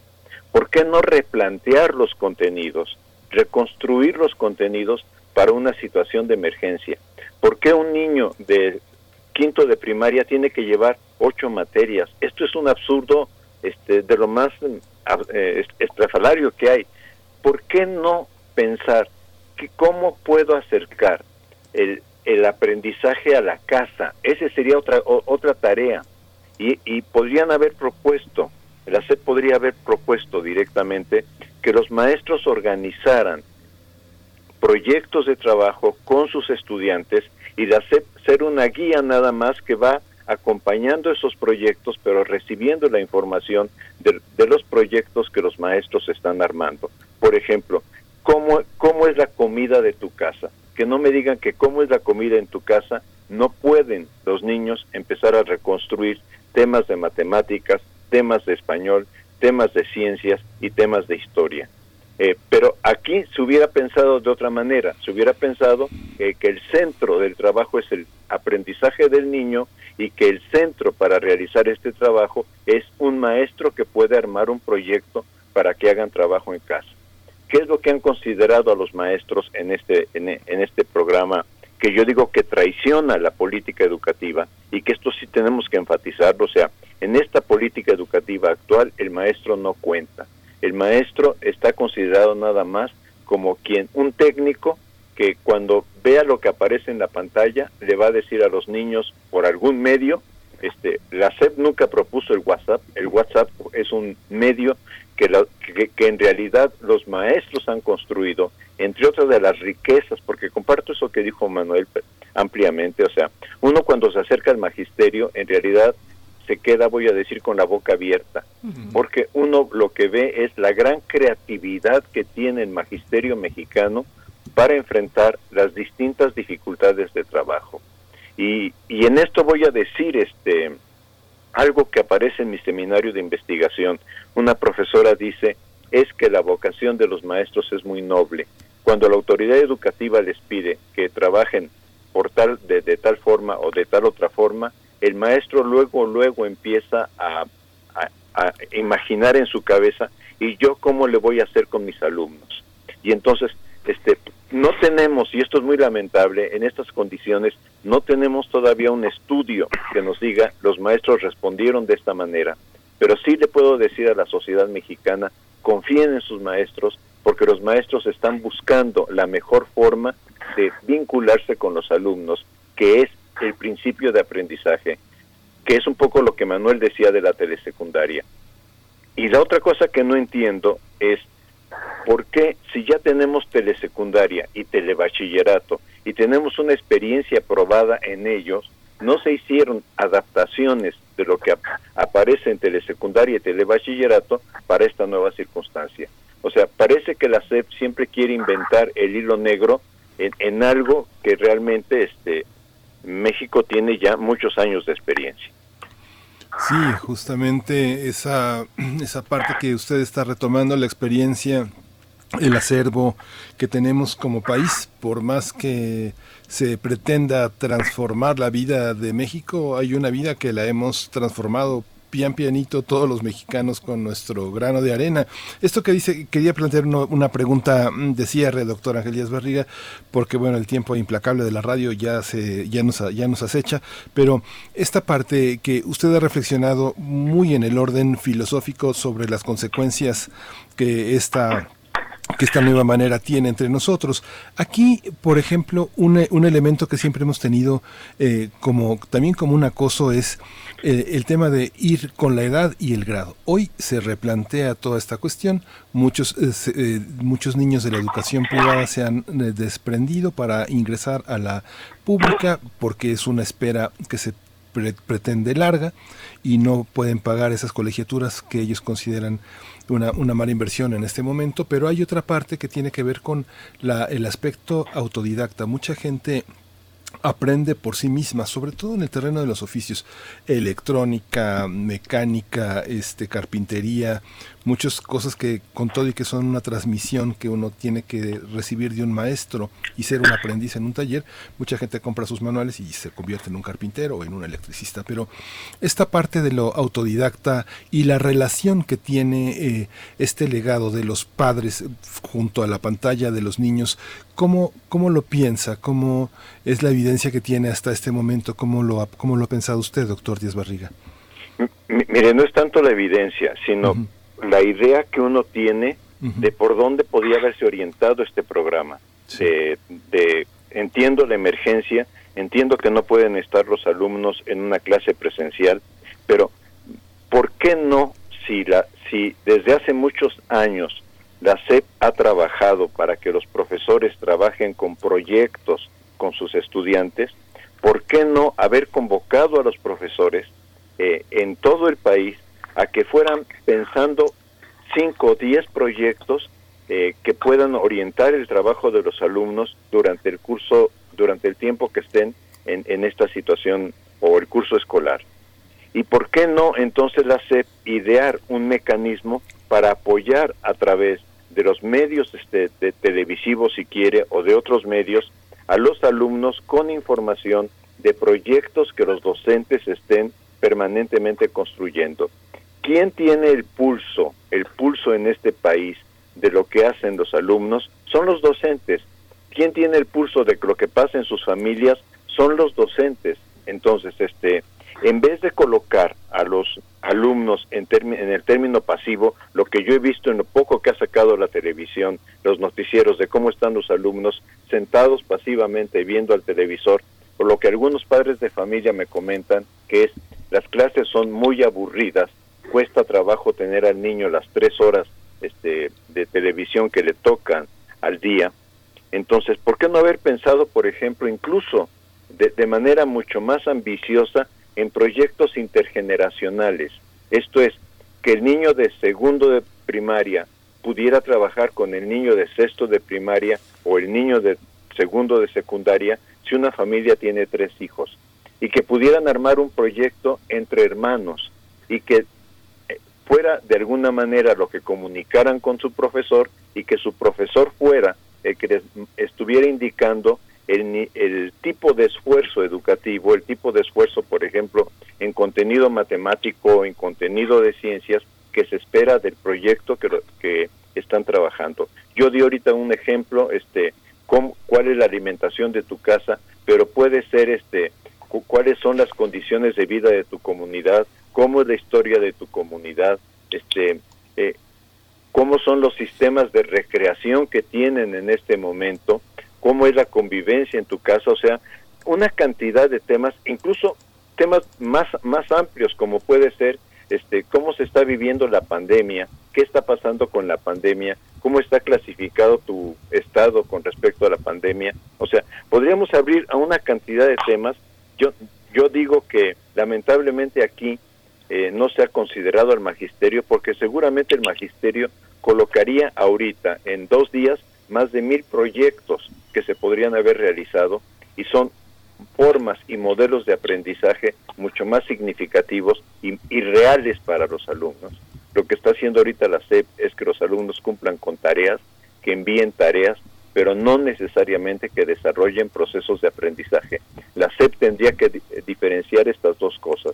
Una cosa es que tenga evidencias de que el alumno está sentado frente al televisor o que contestó cinco preguntas y otra cosa es que esa vi- evidencia se convierta en un- una forma de aprender del niño que tiene eh, dista mucho un tema del otro tema. Sí, eso que dices es muy asombroso, doctor Díaz Barriga, porque bueno, me recuerda a mí Parásitos, la película de Bong Joon-ho, que eso tiene que ocurrir en una familia que se ama y se respeta y los grados de violencia intrafamiliar que tenemos para la para que la fratría tenga lugar, el amor entre hermanos y el amor entre las parejas, pues es parte de los grandes desafíos, ¿no?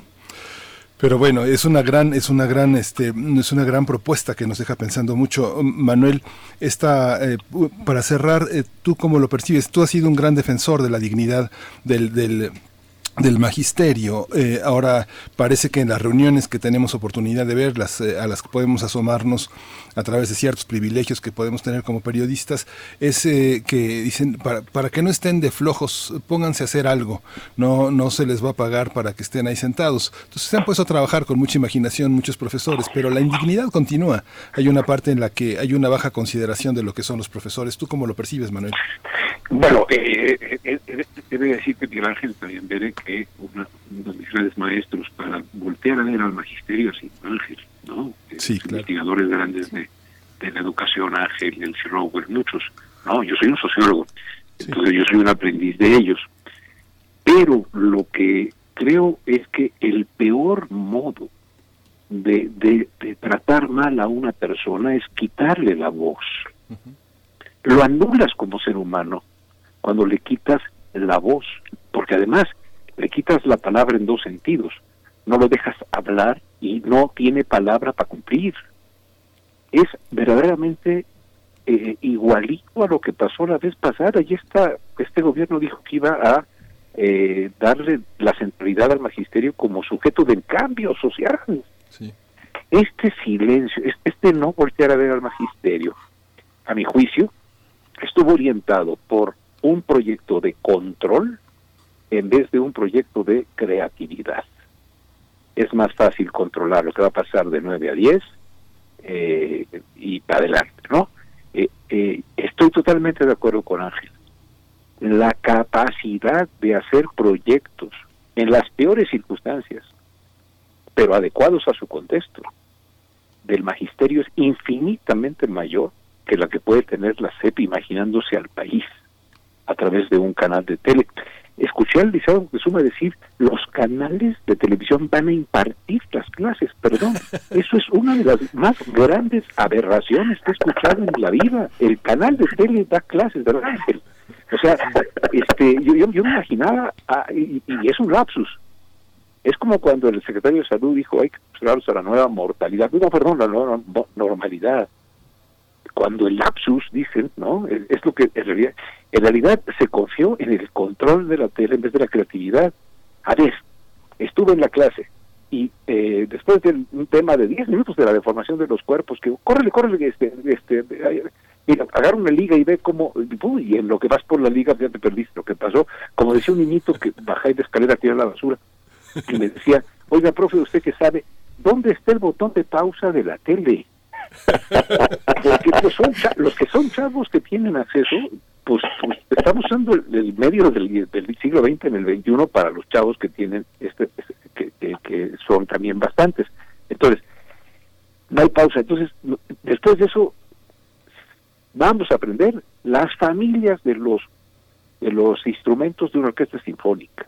Y ahí vamos con las cuerdas, los metales, etcétera. Oigan, y no se podía haber estudiado las comorbidades, los tipos de comorbilidad que también son una clasificación. Es decir, como decía Ángel, ¿por qué? ¿Por qué no se entendió que el aprendizaje esperado de, este curso se planeó sin pandemia? ¿Por qué no hacer un ajuste de un aprendizaje esperado con pandemia. Y por lo tanto, no hacer abstracción y decir no pasa nada, estamos en el curso, ¿no? Este, hay que ajustar los aprendizajes a que a la contextualización general de un mundo que está sufriendo una tragedia. este, entonces, me da la impresión que el, el como que la CEP eh, había dos sopas. O se convocaba al magisterio a que hiciera proyectos y con base en esos proyectos la CEP apoyara, o que la CEP hiciera un proyecto y con base en ese proyecto de logro pedagógico filantrópico, pedir al magisterio que apoye los planes de la CEP. Pero los planes de la CEP tienen que ser por fuerza, por su soberbia y altanería centralista, únicos, irrepetibles, digo, perdón, únicos, repetibles y este eh, digamos verticales. Entonces, la Federación Pública no apoyó al magisterio. La CEP le pide al magisterio que la apoye en un programa que es imposible para el aprendizaje. Me canso ganso, para citar al clásico, que los profesores y las profesoras van a hacer maravillas. Ayer vi a una persona que está dando clases en un semáforo con sana distancia a niños de la calle. Si eso no es un ejemplo de que podemos, no, no podemos, que los profes y las profes pueden, este, yo no encuentro otro. Y saben que confío muchísimo en que a pesar de todo y a pesar de las cuentas alegres y a pesar de lo que va a haber de aprendizaje, va a derivar del esfuerzo de las profesoras, los profesores y los padres de familia. Por supuesto.